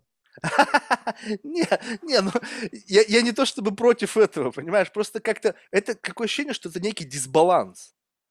И в этом дисбалансе ты находишься, и ты как бы ничего с этим не можешь сделать. Ну, то есть, вот, допустим, какого бы ни было мое желание, завтра я не смогу инст- отменить инструмент брокеров. И я до сих пор не понимаю, почему люди вот с этим все равно сталкиваются. Ну, представь себе, вот, вот два миллиардера, да, у каждого есть армия ассистентов, помощников, адвокатов. Угу. Каждый из которых из них может с легкостью выполнить функции брокера. Ну, в, Америке, в Америке адвокат, он может продавать недвижимость, mm ему не нужно получать дополнительную лицензию. У того и у другого есть адвокаты. Есть ассистент, который может прийти и показать квартиру. И с большим кредитом доверия, поскольку все-таки ассистент, его может запустить к себе в дом. И, ну, в общем, понимаешь, да? Слушай, ну, Почему? Но система, но система перестраивается от этого. То есть почему раньше так было? Ну, потому что не было информационных технологий, не было просто технологий, которые позволяла это сделать проще, дешевле, оптимальнее. Правильно, вот есть Easy а, в Америке. Что? Вот есть, допустим, Easy в Нью-Йорке. Сайт, на котором ты можешь зайти, выбрать квартиру, которая тебе нравится, и ее купить. Угу. Но нахрена там нужен брокер? Ну вот не, нахрена он нужен? Вот это вот, смотри, это пережиток, это какая-то неэффективность, да, я вот. согласен. Она со временем отобьет вот, и знаешь, вот ну, уже сколько так, лет... Слушай, это то же самое, что Робин Гуд делает э, в брокерстве с акциями. Ну, то есть ну, раньше нужен был человек, который звонит тебе, объясняет, какая акция, хорошо, покупай, продавай, я ваш лучший брокер, спасибо, люблю вас. А сейчас э, с этим прекрасно справляется приложение, которое можно один раз написать и масштабировать его, развивать. И поэтому они ставят нулевую комиссию, и поэтому отмирает брокерство как э, вот эта вот старая структура инструмента становится снова то есть ты думаешь, в принципе, мы придем к тому, что вот эти несовершенства за счет технологий, они просто сойдут на ноль? Да, конечно, появятся новые несовершенства, но старые будут потихоньку уходить. То есть, понимаешь, это, это такой большой месседж. Ребята, которые сейчас занимают брокерством, срочно учитесь на новые профессии. Э, завтра... Э, завтра... Они, они делают это. А? Слушай, ну что же известно, что это любой этот, э, человек, любая девочка, которая хорошо разбирается в недвижимости на рынке Москвы, она в ней хорошо разбирается, пока рынок растет. Слушай, вот это точно. Я вот, вот в этом и речь, понимаешь? Мне всегда интересно как бы говорить с людьми, которые э, называются профессионалами и профессионалами являются. У меня был тут буквально вчера, нет, позавчера разговор как раз-таки с э, Виктором, э, который Дэнди создал. Я вообще, кстати, не знал, что это так, что кто-то из русских создал. Вот. И он, значит, мы, ну, понятно, что он с позиции как бы человека изнутри, а я человек с позиции снаружи. И я пытался как бы донести такую мысль, что как бы я не понимаю, на чем основан профессионализм венчурных капиталистов. Ну, потому что э, профессионализм, в моем личном представлении, это означает, что человек минимизирует э, вероятность ошибки. Ну, то есть за счет вот каких-то скиллов, за счет прокачанных мышц, понимания темы и так далее. И как бы он мне говорит, что да, это все у этих людей есть, и они профессионалы, но в силу того, что вот таков рынок, всего лишь таков рынок, вероятность саксесса там 1%. И что-то я и головы не укладываю. Блин, да как так? То есть ты такой профессионал, охранительный, и вероятность success story там 1-2%? Как? Вот у меня вероятность профессионалом называется человек, у которого success rate больше, чем 50%, потому что 50 на 50 это тоже лак. Да не, ну брось, профессионал это не тот, у кого больше 50%, а тот, у кого э, уровень успеха выше, чем на рынке в целом, в среднем. То есть, если в среднем на рынке успех 1%, а у тебя 2%, то ты уже суперпрофессионал. Так ты понимаешь, что если на рынке в целом успех 1%, то это глобальный рынок казино. Нет, конечно. Почему нет? Ну, потому что, ну, во-первых, в казино ограничены ставки. Ну, в некоторых залах там лимитов нет. Э, нет, не бывает таких залов. Ну, поверь мне, ну если кто-то много денег, что им какая лимит, разница? Э, нет, лими, лимитов нет, это значит, что просто лимиты очень высоки. Ну, очень высоки. В какой-то момент к тебе придут, скажут, что это. Либо есть при этом, нет, смотри, может, может быть э, такое, что нет, смотри, если у тебя проблематика казино в том, что есть верхний лимит и нижний лимит, ну, который не позволяет по этой схеме удваивания тебе uh-huh. дойти до uh-huh. финиша uh-huh. с конечной вероятностью. Если э, минимальный лимит, он миллиард долларов, то понятно, что верхний лимит можно не выставлять. Ну, понимаешь, да? Да-да-да-да. Вот, ну... Но лимит всегда есть, а здесь... Э, ну, окей, да, кстати, согласен. Здесь тоже можно сказать, что это ниж, нижний лимит. То есть, да, окей. Но почему не казино? Потому что, во-первых, э, в казино сумма выигрыша – это э, сумма внесенных средств, то есть оно перераспределяет деньги только. А здесь вот создается новая ценность на венчурном рынке, и э, поэтому можно заработать на этом. Вот, вот, нулевая, вот, не нулевая сумма. Вот, вот да, вот э, ты мне, кстати, сейчас одну очень важную... Кстати, вот никто до этого мне такое не говорил. Сколько раз я не пытался вытащить из человека определение профессионала, никто мне не сказал то, что сказал ты мне сейчас. Потому что то, что ты сказал, вот идеально легло в мою модель представления. Получается, профессионал тот, кто в состоянии показывать результаты лучше рынка. Просто и понятно. Слушай, ну, просто прям баль, ап... бальзам на мои уши, вообще так приятно. Ап... Не, ну это реально я аплодирую, потому что вот никто мне не мог раньше объяснить. Они начинали мне объяснять там через насмотренность какую-то там, в общем, кучу всего-всего-всего. Тут все просто понятно. Согласен, все, вариантов отпал. То есть получается, что неважно. Сейчас, сейчас не берем в расчет сам рынок, берем просто насчет того, как человек, как он управляется существующим рынком. Если сам рынок какой-то кривой, косой, похабленный, это не проблема человека, он просто пришел на этот рынок. Окей, все. Видишь? Ну, это как это, как э, три года назад, может, помнишь, были профессиональные криптоброкеры, которые показывали очень высокую доходность, э, но при этом это куром насмех, потому что это было ниже, чем если было просто купить биткоин и хм. смотреть, как он растет. Вот. Но эти брокеры, которые перекладывали там туда-сюда, управляли капиталом, и они еще умудрялись процент за это брать за управление.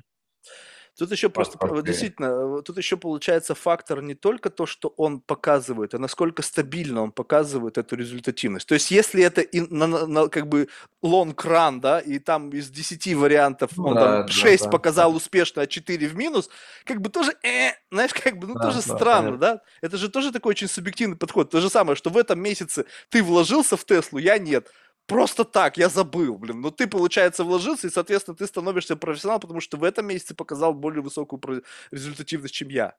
А в следующий Слушай, ну месяц... да, еще, еще условно с фондами есть такая штука, что у фонда все-таки тоже есть бренд, и если это какая-нибудь Sequoia, то все самые лучшие стартапы идут к ней, и она выбирает среди лучших. И поэтому быть профессионалом в Sequoia все-таки немножко попроще, чем быть э, профессионалом в э, Иванов и партнерах. Да, никто Понимаешь, не придет. Да? еще, еще убеждать придется, чтобы...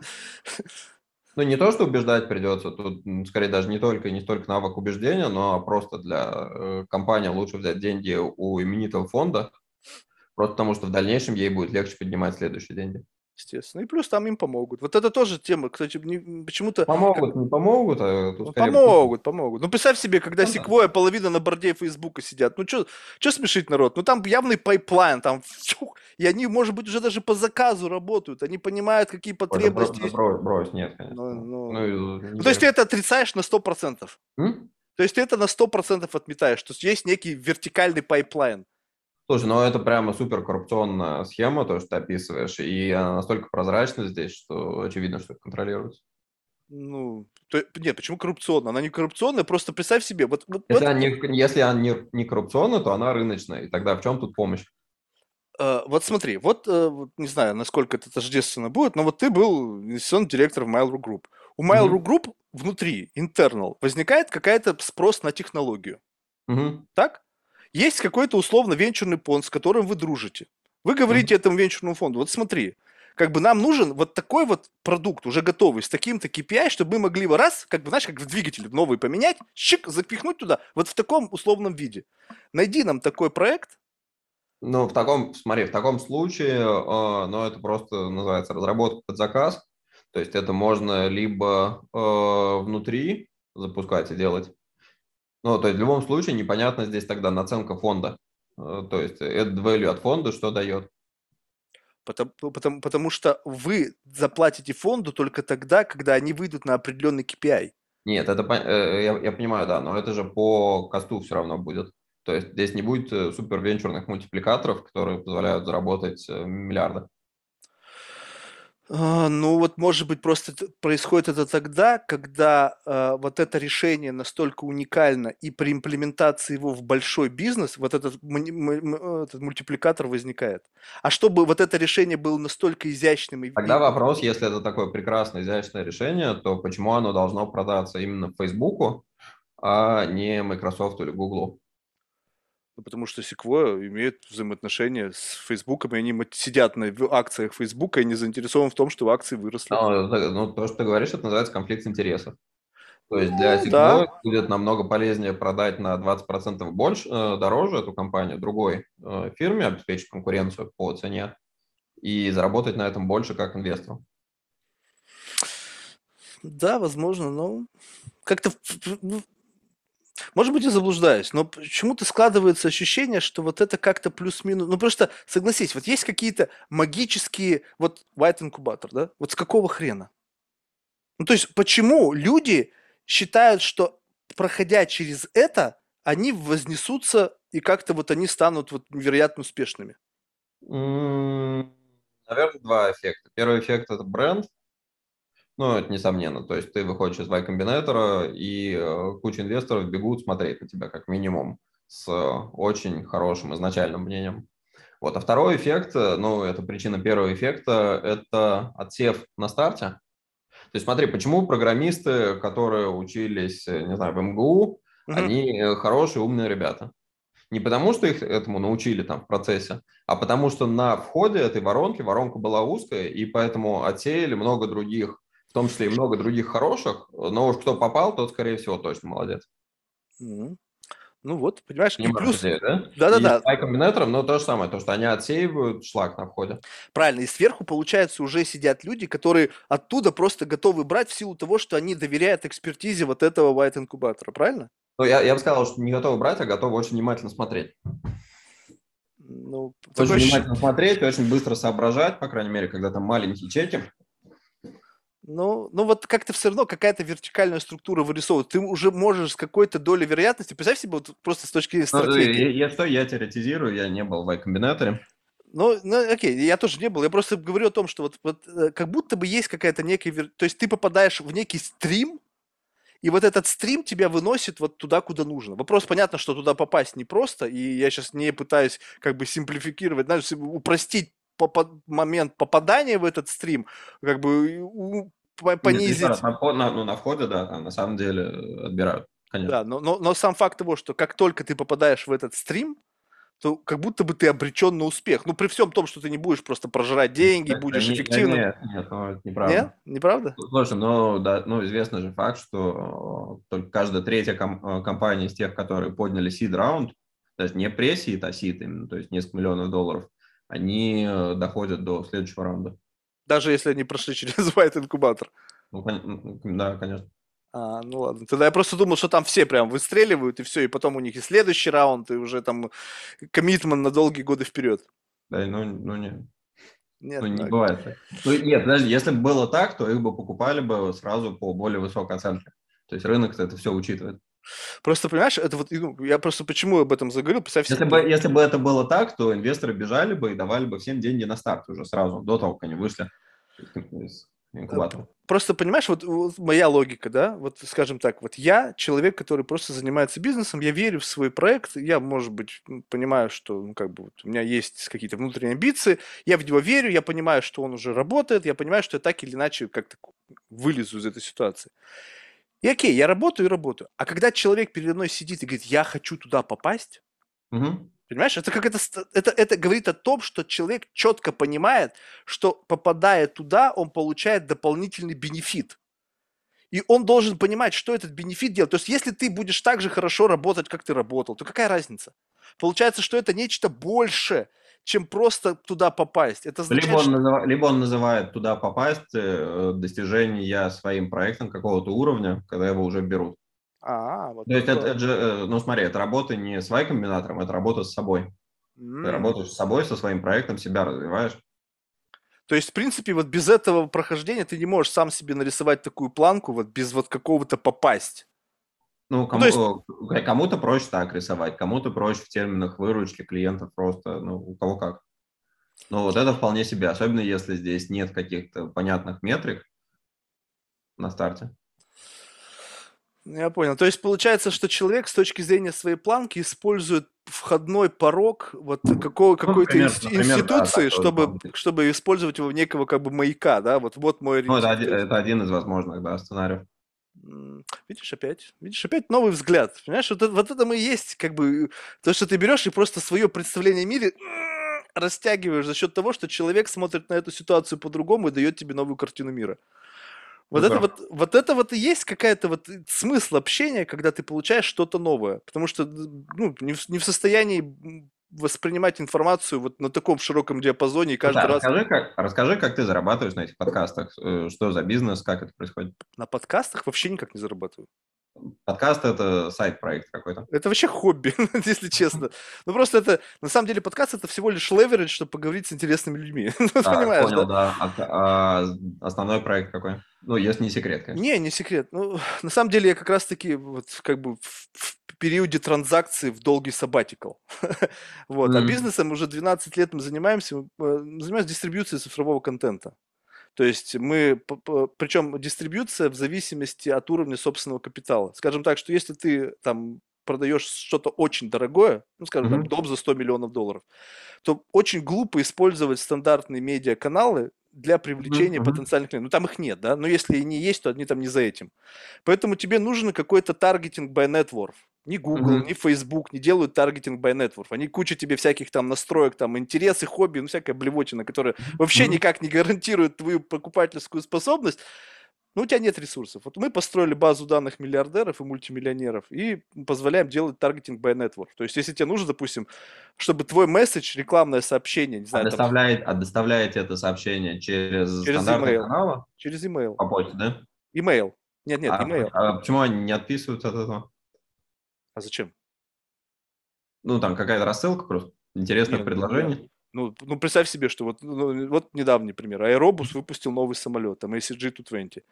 Ну, если ты миллиардер, и ты как бы вот в этом бойс-клабе, где все летают на джетах, и ты просто хочешь знать об этой новой модели, почему она крутая, почему она... То есть Мгм. есть ценность изначально, то есть это там нету булщита, там нету вот какого-то блевотины, которая никому не нужна. Понял, то есть вы внимательно отбираете, что вы будете продвигать. Ну, просто что-то очень дорогое, а все, что очень дорогое, оно само по себе всегда как-то с каким-то шлейфом интересненьки. Мгм. Ну, то есть это как бы вот, вот такой. Да, и, окей, понял, любопытно, да. и поэтому, и плюс а, а, отписываться от чего?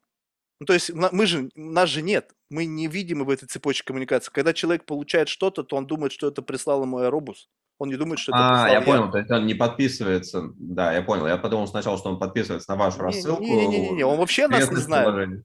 Я понял. За 12 лет только один человек из Британии сказал, он обратился к нам, потому что обратил внимание, что как-то его, видимо, это, не знаю, удивило, поскольку у него была какая-то своя цель. У него есть шале там в, это, в Куршавеле, и он захотел его продать. И вот он обнаружил, что домен и как бы ну, вот в сигнатуре, вот это, в в подписи Мгм. человека, от которого пришло и домен разный, он перешел по домену и увидел, что есть такой сервис. И говорит, ребята, вот у меня есть мой дом, продайте мне его.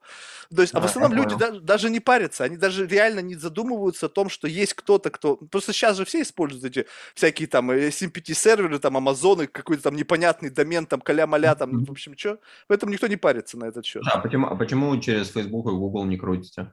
По Что? кастомному ауди- Ну, можно же кастомную аудиторию создать по Так это же... адресам. Да ну это бред. Ну представляешь себе, какой шум в Фейсбуке? Ну, слушай, зато можно показывать вот именно им просто с супер частотой, с супер ставкой. Не, не получится так.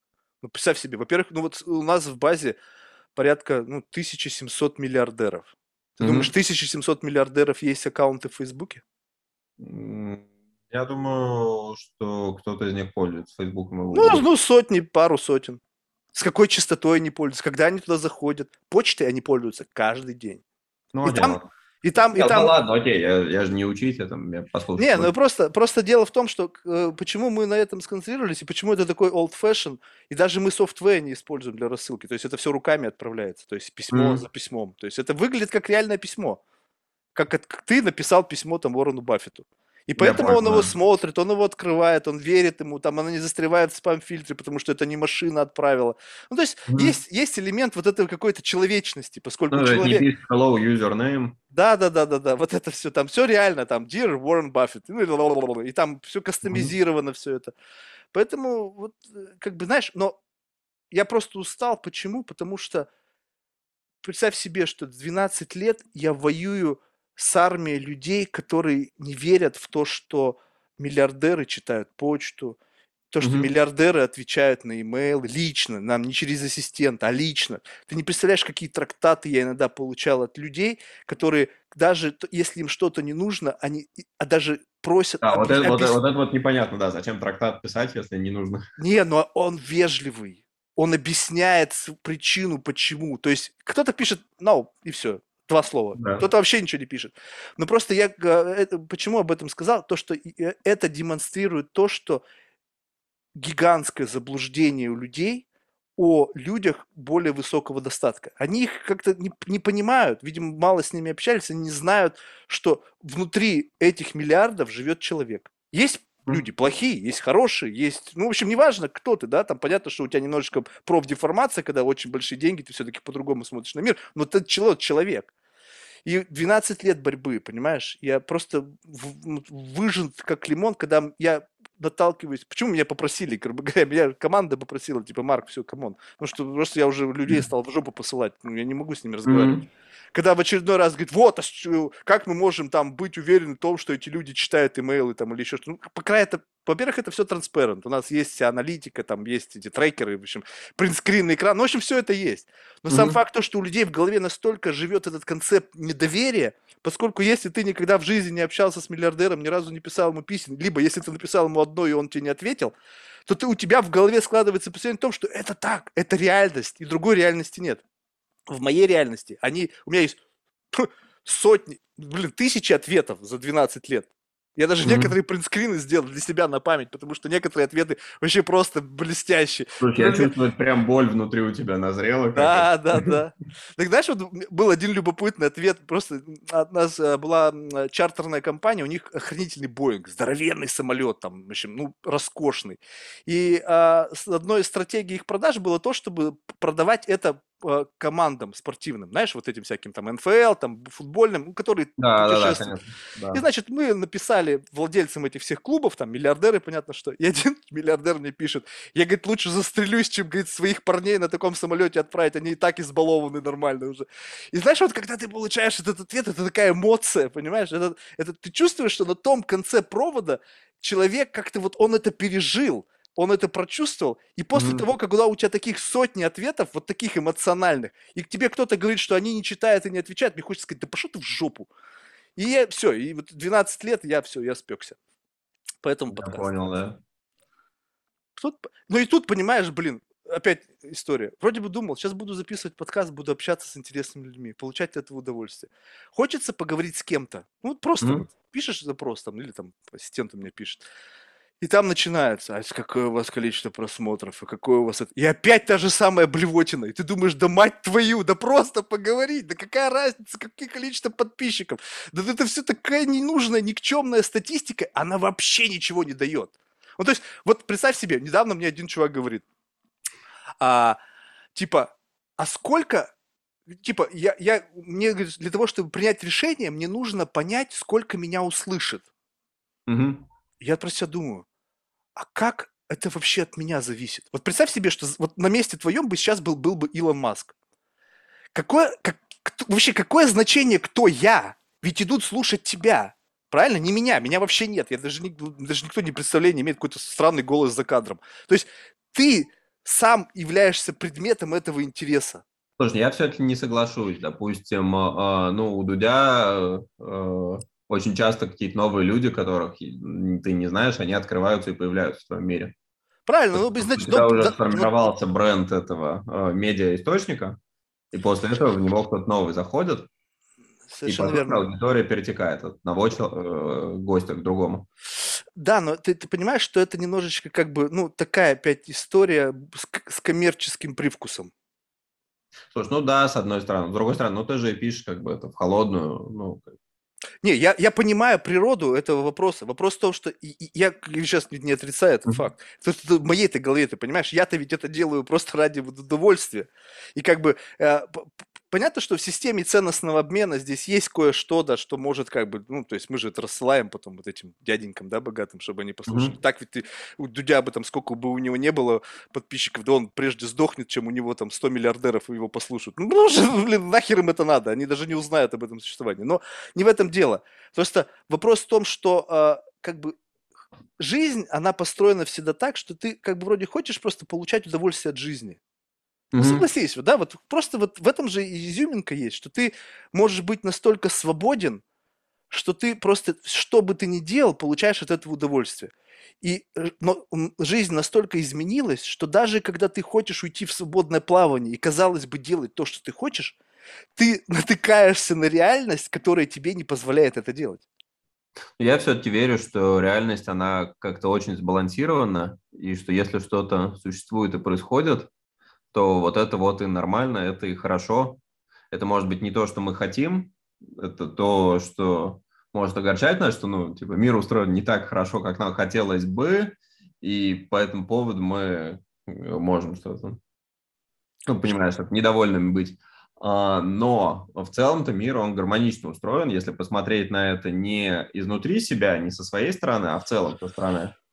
Да. Ну, то есть, ну вот попробую объяснить ту же ситуацию, но не так, что это тебе не верят, что это ты своими глазами видел это, э, как это все работает хорошо, то, что ты сам хочешь пообщаться, ну, а вот, ну, есть какой-то чувак, и вот ты вот пишешь другому какому человеку, и они что-то переписываются, ну, пере, спросили что-то, ну, неважно же. Особенно если посмотреть с масштаба, ну, нескольких лет хотя бы. Ну. То есть понимаешь, да, что все на самом деле работает нормально. Ну, а то, что нам изнутри себя чуть-чуть не нравится это, ну, что поделать. Ну, не, не, не знаю, смог донести, нет, это мысль. Ну, очень размыто. То есть я ну, что, ну, в, в, общем, я в целом считаю, что мир, он очень гармонично устроен. Нет, это я понял. А там, где нам кажется, что он устроен неправильно, это исключительно потому, что мы смотрим изнутри себя.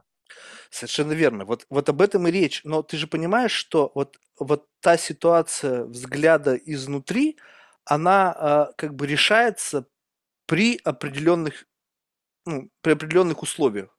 Ну, скажем так, что вот ты, я вот сегодня смотрю на этот мир через призму собственного восприятия.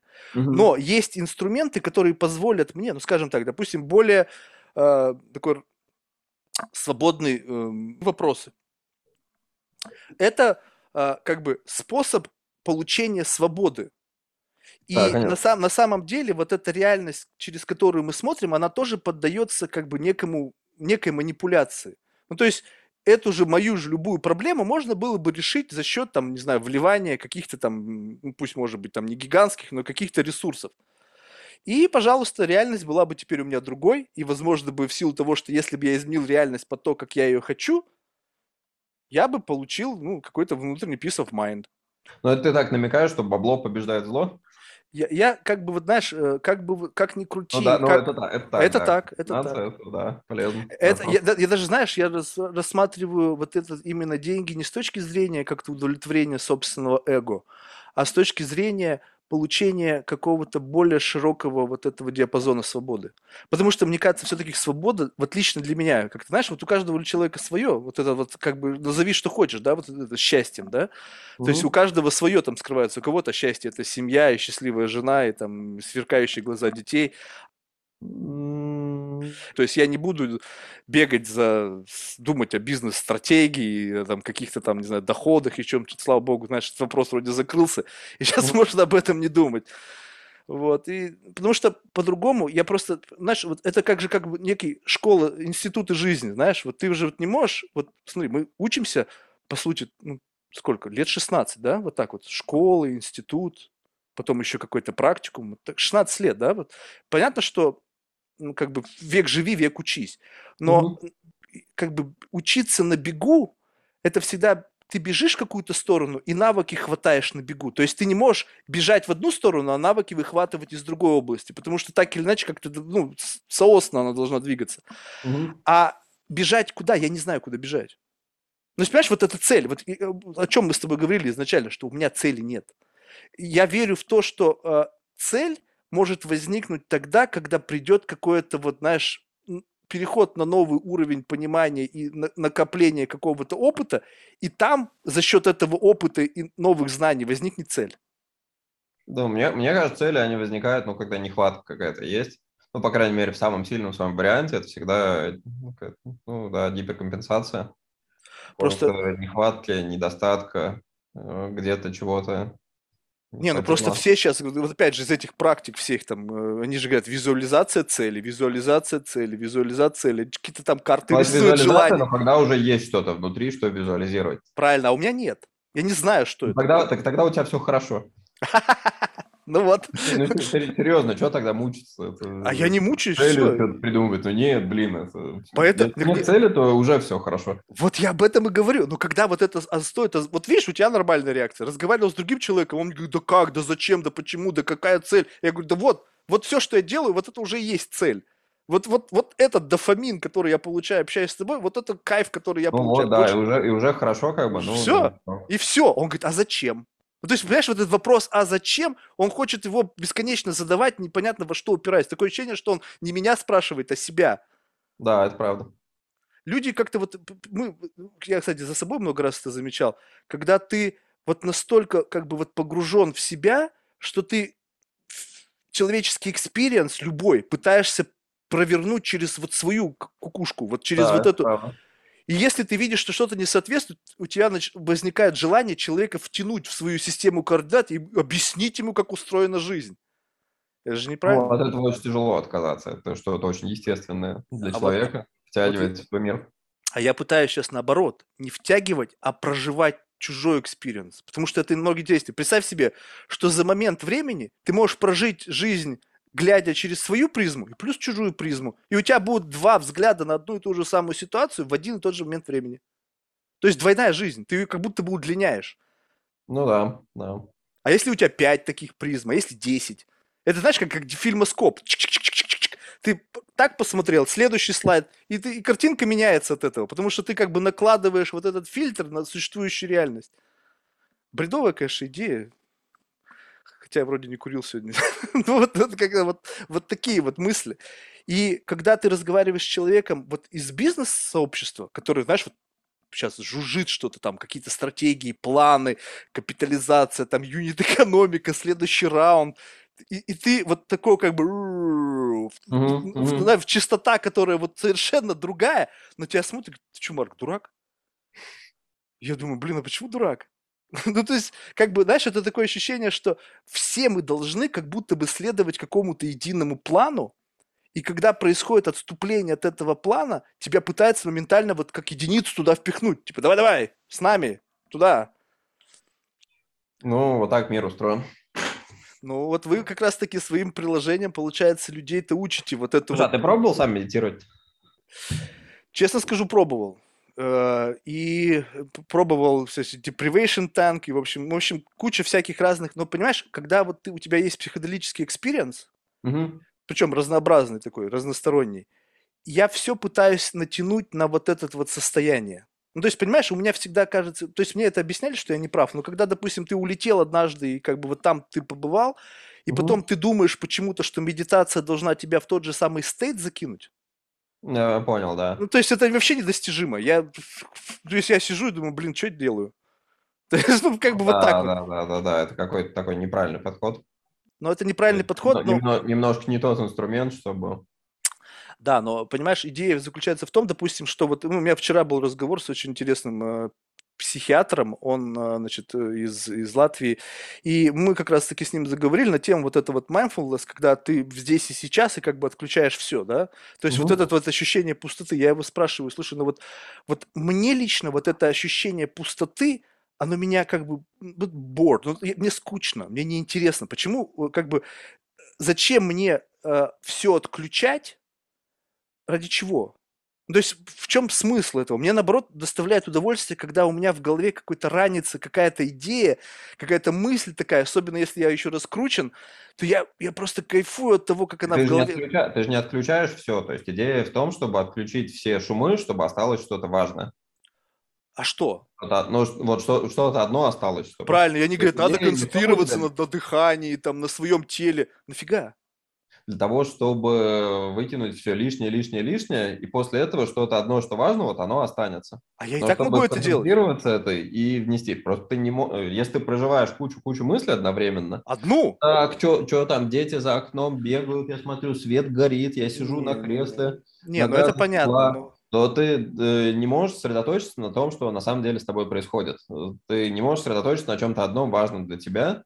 Это как с утра, допустим, если ты проснулся, да, выспался хорошо, у тебя отличное настроение, и ты можешь подумать, э, ну, что-то выбрать, чё- чем ты хочешь заниматься вообще сегодня, э, на протяжении года, в целом жизни и так далее. А если ты э, ближе к вечеру уже просто забегал туда-сюда, тебя раздергали все, звонки, коллеги, в мессенджерах накопилось куча сообщений, то ты можешь после этого взять и подумать, чем дальше заниматься. Нет, ты будешь отвечать машинально на письма эти.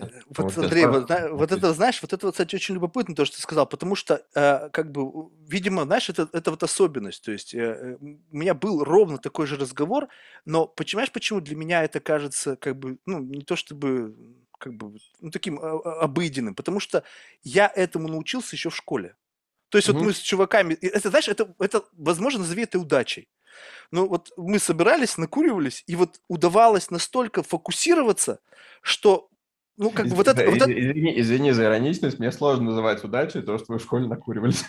Не, я считаю, что мне очень в этом отношении повезло. Не в том плане, что это, это была какая-то глупость, потому что многие люди не понимают этого. То есть если вот... Представь себе, что это просто инструмент был для меня. Это не было какая-то блажь, это не было глупостью, я не совершал каких-то необдуманных поступков, я заставлял свой мозг думать. Угу. И, и все мои друзья от этого страдали. То есть, вот, грубо говоря, несколько человек, они из-за этого очень сильно пострадали, потому что вместо того, когда другие накуривались и ржали там над какой-нибудь комедией или там что-то там прикалывались в компании, мы сидели и мозги трещали от того, что вот ты создаешь какую-то концепцию, ты на ней концентрируешься, и ты держишь до такой степени этот смысловой мост, что не дай бог он обломится, и ты забыл, о чем это был разговор. И эти годы разговоров, они были увязаны вот на этот единый смысловой мост. Mm-hmm. И вот за счет этого ты научился этот смысловой мост держать, назови как хочешь, там, ну, концентрация, фиксация, там, не знаю, еще что-то. И сейчас, когда я вижу, что повально люди занимаются этим, а мне это было знакомо еще очень давно, и мне mm-hmm. совершенно не требует никаких усилий взять и сфокусироваться на чем-то одном и выключить весь окружающий мир, я думаю, блин, ребята, так а чем вы занимались все это время? Слушай, ну, у медитации есть преимущество, что это легально. А что, марихуана... Ну, а, ну да, в России нелегально. Ну, то есть... Ну, ты, ты приезжай как да, это... Не, ну, э, это, понимаешь, это же как бы был тоже инструмент. То есть, по сути, сейчас для того, чтобы вот это состояние войти, мне не нужно ни курить, ни грибы жрать. То есть, это просто как вот на, на, запись произошла в голове, и все. И, э, и сейчас интересно что-то больше за пределами вот эти. То есть, это всего лишь один инструмент, как я тебе говорил. Вот на верстаке там одна кривая какая-то заточка, mm-hmm. там, стамеска. Но когда ты понимаешь, что подобных инструментов может быть масса, и просто их очень сложно извлечь, потому что они живут в нас в неоформленном виде. Ну, как-то, вы знаешь, она такая какая-то, ну, непонятно. Вот как, допустим, можно, вот, ну, недавний разговор, да, искренность. Вот как можно искренность извлечь, вот как вот, как вот, как концепт, вот просто вытянуть его из человека и попытаться имплементировать в себя, и ты раз, и ты искренний. Ну, нет, так не бывает. Почему? То, то есть ты мне говоришь о том, что нет, можно подожди, фокусироваться... Ты накинул на себя по щелчку, что вот я не искренний, а сейчас э, это полезно, и поэтому надо стать искренним. Так да. не работает же. А почему нет? Ну, то есть ты сказал, что можно фокусироваться на какой-то идее, кто-то это не умеет делать, но ты научился себя, ты как-то прокачал эту мышцу, что ты становишься вот в фокусе. Соответственно, да. это же просто какой-то набор. Что такое искренность? Это умение говорить с человеком так, чтобы он верил в подлинность твоих эмоций. Нет, это называется убедительность, а не искренность. А искренностью что называется? А, наверное, я бы назвал искренностью а, то, когда ты говоришь то, что думаешь, без каких-то ну, фильтров. Но это, но, это еще, но, но, это, но это еще проще. Ну, подожди, ну согласись, что убедительность и искренность – это разные вещи. Ну вот как раз-таки говорить без фильтров – это очень просто. Просто люди боятся это делать. Они же не то, чтобы это не умеют, они просто этого боятся, потому Слушай, что... Не то, что боятся, просто не всегда хотят, я им сказал правильно, но не хотят. Когда ты не хочешь быть искренним, значит, есть что-то, что свидетельствует о негативных последствиях, если ты это скажешь. Ну, например, так, да. Ну, ну вот это страх. Репутационный, не знаю, там, корпоративный, не знаю, Слушай, персональный. Ну, страх, страх – это скорее эмоция, но может быть холодное понимание, что что тебе стоит говорить, что-то не стоит.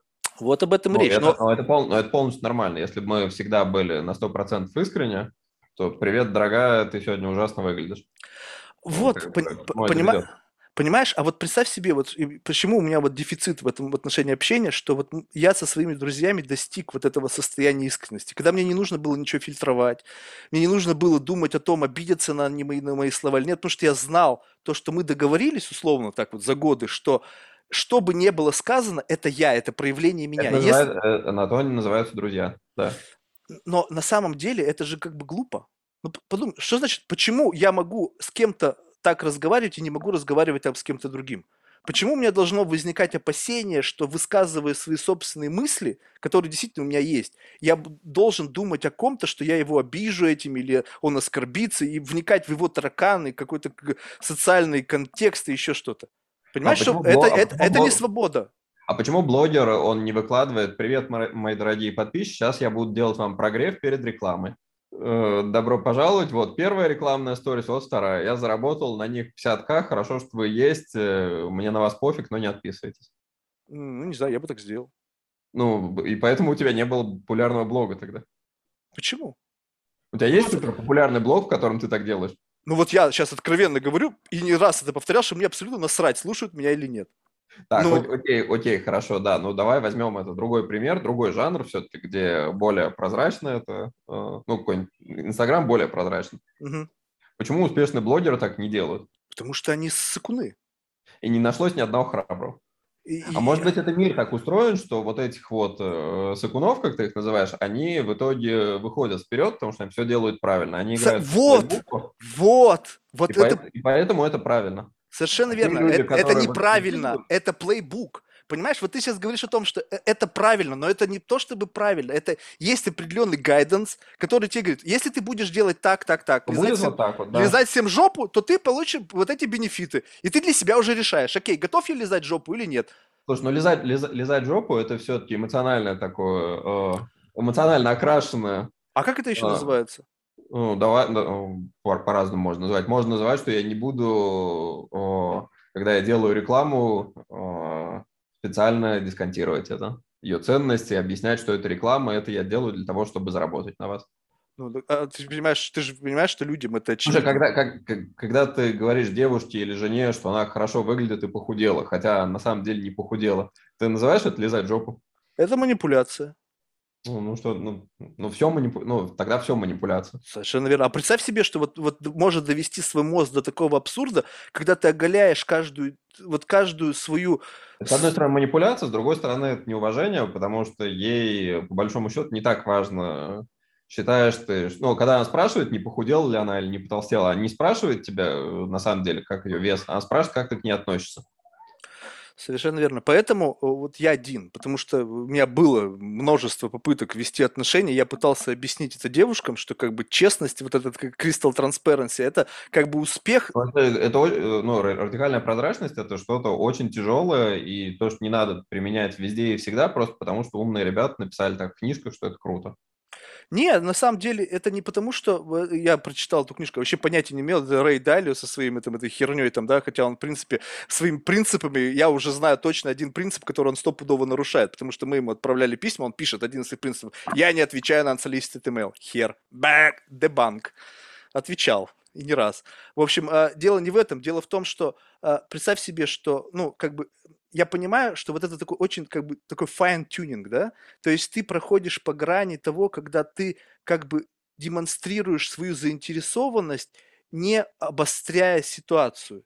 И это некая как бы ситуация, вот common sense, ты находи, находишься в этой ситуации, ты любишь этого человека, и ты как бы вынужден играть по определенным правилам, потому что как бы могут возникнуть какие-то последствия. Ты понимаешь, сколько тут дополнительных настроек очень много? То есть вот как-то это все так вот сложно-сложно, все приходит в усложнение.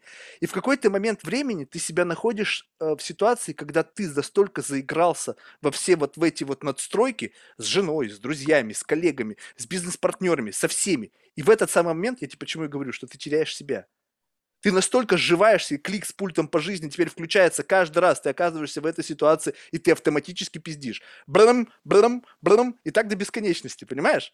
И ты думаешь какой-то момент, блин, какого хера?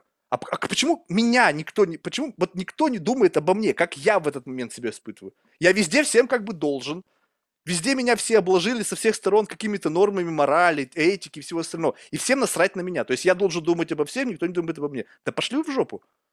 И все. А я бы назвал, ну хорошо, да, вот есть такая точка зрения, а я бы назвал по-другому, что жил-был человек, он сначала из себя ничего не представлял, а потом научился, э, потом как научился приносить пользу не только себе, но и окружающим, и за счет этого поднялся, потому что он э, делал и говорил вещи, которые полезны э, хочется слышать не только ему, но и тем, кто вокруг. И в ответ на это они его подняли. А после того, как он поднялся, он э, решил, что он теперь важная шишка, и теперь он будет искать свое внутреннее «я» и э, просто всем портит настроение вокруг. Можно и так назвать. Э, да, можно так сказать. Но вот понимаешь, вопрос в том, что ты как бы вот решаешь, ты же не хочешь оказываться в ситуации, когда ты портишь кому-то настроение. И ты просто берешь и не попадаешь в ситуации, где ты можешь оказаться вот в том состоянии, когда ты кому-то что-то портишь. И ты, в этот момент твой мир сужается. Прямо ты прямо чувствуешь, как, как бы, знаешь, вот это вот, представляешь, что ты стоишь, допустим, в поле, и вокруг тебя армии вот людей, да, и ты вот в этой ситуации, и не знаешь, как бы, как начинает исчезать, исчезать, исчезать, исчезать, исчезать, и ты становишься вообще один. Потому что ты понимаешь, что в этом состоянии ты никого не обижаешь, ты ни, ни, никто не э, как-то ты ни, ни, ни на кого не реагируешь. И все твои интеракции, они все искусственные. Ну, то есть ты как бы взаимодействуешь, ты попадаешь в некий такой как бы combat room, ты туда приходишь с определенным mindset ом и просто делаешь то, что тебе хочется, но на самом деле это как бы очень такая как бы неестественная среда обитания. И если ты это понимаешь, то кажется так, что наш весь мир теперь так устроен, что большинство интеракций, за исключением с близкими людьми и родственниками, которые тоже чуть-чуть пропитаны вот этой вот какой-то искусственностью, они, мы живем теперь так. Вот этих подлинных отношений, их либо не осталось вообще, либо очень мало. И все остальное вот все вот такое. Какая-то, знаешь, наигранность, наигранность, наигранность. Слушай, я, я, я, смотри, я честно скажу, сейчас я полностью не э, уловил уже Э, ну вот последнее, к чему ты вел, угу. но чувствую, что ты прям очень глубокий человек здесь, то есть здесь какая-то искренность прям чувствуется. Ну, потому что... Если, если говорить про искренность on demand, как ты э, ее говоришь, что вот захотели и выдали, то вот у тебя точно можно посмотреть, как это получается. Вот и, и, и мне кажется, что если представь себе, что вот этот как бы вот это, если тебе удалось это прочувствовать, значит, в принципе, у этого есть какой-то набор каких-то характеристик, который дает мне это возможным, эту искренность продемонстрировать. Понимаешь? Ну, то есть, э, это же как бы вот я сейчас намеренно продемонстрировал, а не как бы случайно. Да ладно, ты манипулировал. Не, ну просто, ну мы сейчас с тобой заговорили про искренность. Подожди, ты сейчас говорил, вот как это искренность? Вот, вот, вот оно пример, и ты сам это выдал. Получается так, что если говорить, а, а, опять же, понимаешь, вот опять рынок. Когда ты начинаешь об этом говорить, у меня был буквально чуть ли не заруба на платной версии подкаста с чуваком, который мне сказал, что использовать чужие эмоции с точки зрения как бы дополнительного инструмента для эм, понимания других людей очень неправильно. Ну, то есть, если я не переживал experience, я его просто скопировал в силу того, что за счет глубокой рефлексии я из тебя вынул этот experience, я теперь понимаю, как это, и я в разговоре не то чтобы манипулирую, я просто понимаю вот эту вот тяжесть проблемы, и я могу с тобой разговаривать на равных. Ну, представь себе, когда человек прошел войну, не знаю, там, Афганистан, Чечню, в общем, ну что-то, там, Вторую мировую, видел смерть, видел боль, видел все что-то. И ты, а ты всю жизнь сидел на приставке играл. И все у тебя было классно. И вот вы с ним встретились, и представь себе, у него какая система ценностей, и у тебя. Угу. Если вы начнете о чем-то говорить, где важно, чтобы вы друг друга понимали, то если у тебя не будет вот этого понимания его боли, то ты никогда с ним найдешь общий язык. Ну, никогда. Потому что у тебя, ну, как бы, что ты можешь сказать? У тебя твоя боль это когда тебе пальцем прищемило, блин, когда ты вилку доставал из, из ящика. Ну, то есть вот такая боль. Ну, или ты, не знаю, твой хомячок умер в пятом классе. Понимаешь? Твой экстремум, он вот такой мелкий, что ты не в состоянии вот даже представить, что больнее может быть вот настолько, что тебя сейчас, если бы тебе сейчас вгрузили эту боль, то у тебя башка бы лопнула. И вот это проживание вот таких чужих experience ов, мне кажется, очень ценно, потому что дает тебе возможность понимать, как устроены человеческие эмоции. А если ты понимаешь, то ты можешь это повторить. Ну, я не согласен здесь, что Нет? можно как-то повторять, искусственно выдавать. Ну... Ладно, это мы совсем это. Да. Слушай, Андрей, ну я тебя что-то как-то вообще куда-то увлек, все свои какие-то там бредни, таракани, там загоны. Было, знаешь, вот э, почему мне, допустим, вот наша беседа очень понравилась, потому что как-то не каждый раз удается выхватывать вот прямо, вот знаешь, бывает так, что побеседовал с кем-то и как бы для себя крышечку поставил, вот, что-то выхватил. А с тобой mm-hmm. поговорил, я даже несколько вариантов выхватил для себя очень полезную информацию, что чуть-чуть, знаешь, глубину резкости изменило. То есть каждый раз это как будто бы фокус наводится, и, и мир все становится контрастнее, контрастнее, и вот когда-то, может быть, добьюсь, что буду видеть так, как оно в действительности есть. Слушай, Супер, очень, спасибо большое. Очень круто, да, мне тоже очень понравилось. Uh, успехов тебе, потому что все-таки бизнес такой очень конкурентный. Ребят, которые сейчас занимаются, двигаются в этом направлении, команд очень много по всему mm-hmm. миру. То есть здесь да, нужно, нужно какой-то вот прямо вот удачи, прежде всего, потому что, как мы выяснили, это такой элемент немаловажный. То есть скиллов, я думаю, у тебя предостаточно, а вот удачи пожелать, это было бы, мне кажется, самое правильное. А, в завершении мы всех наших гостей просим рекомендовать кого-нибудь в качестве потенциального гостя из числа людей, которых ты считаешь интересными лично для себя. Угу. А, позови Костю Захарова, который чердак делает. Mm-hmm. Он а, мой хороший а, товарищ. Если нужно, я могу а, как-то вас соединить. Okay. А, ну и мне кажется, вам будет о чем поговорить. Супер. Что, спасибо еще раз. Спасибо за твое время. Спасибо. Счастливо. Все, пока.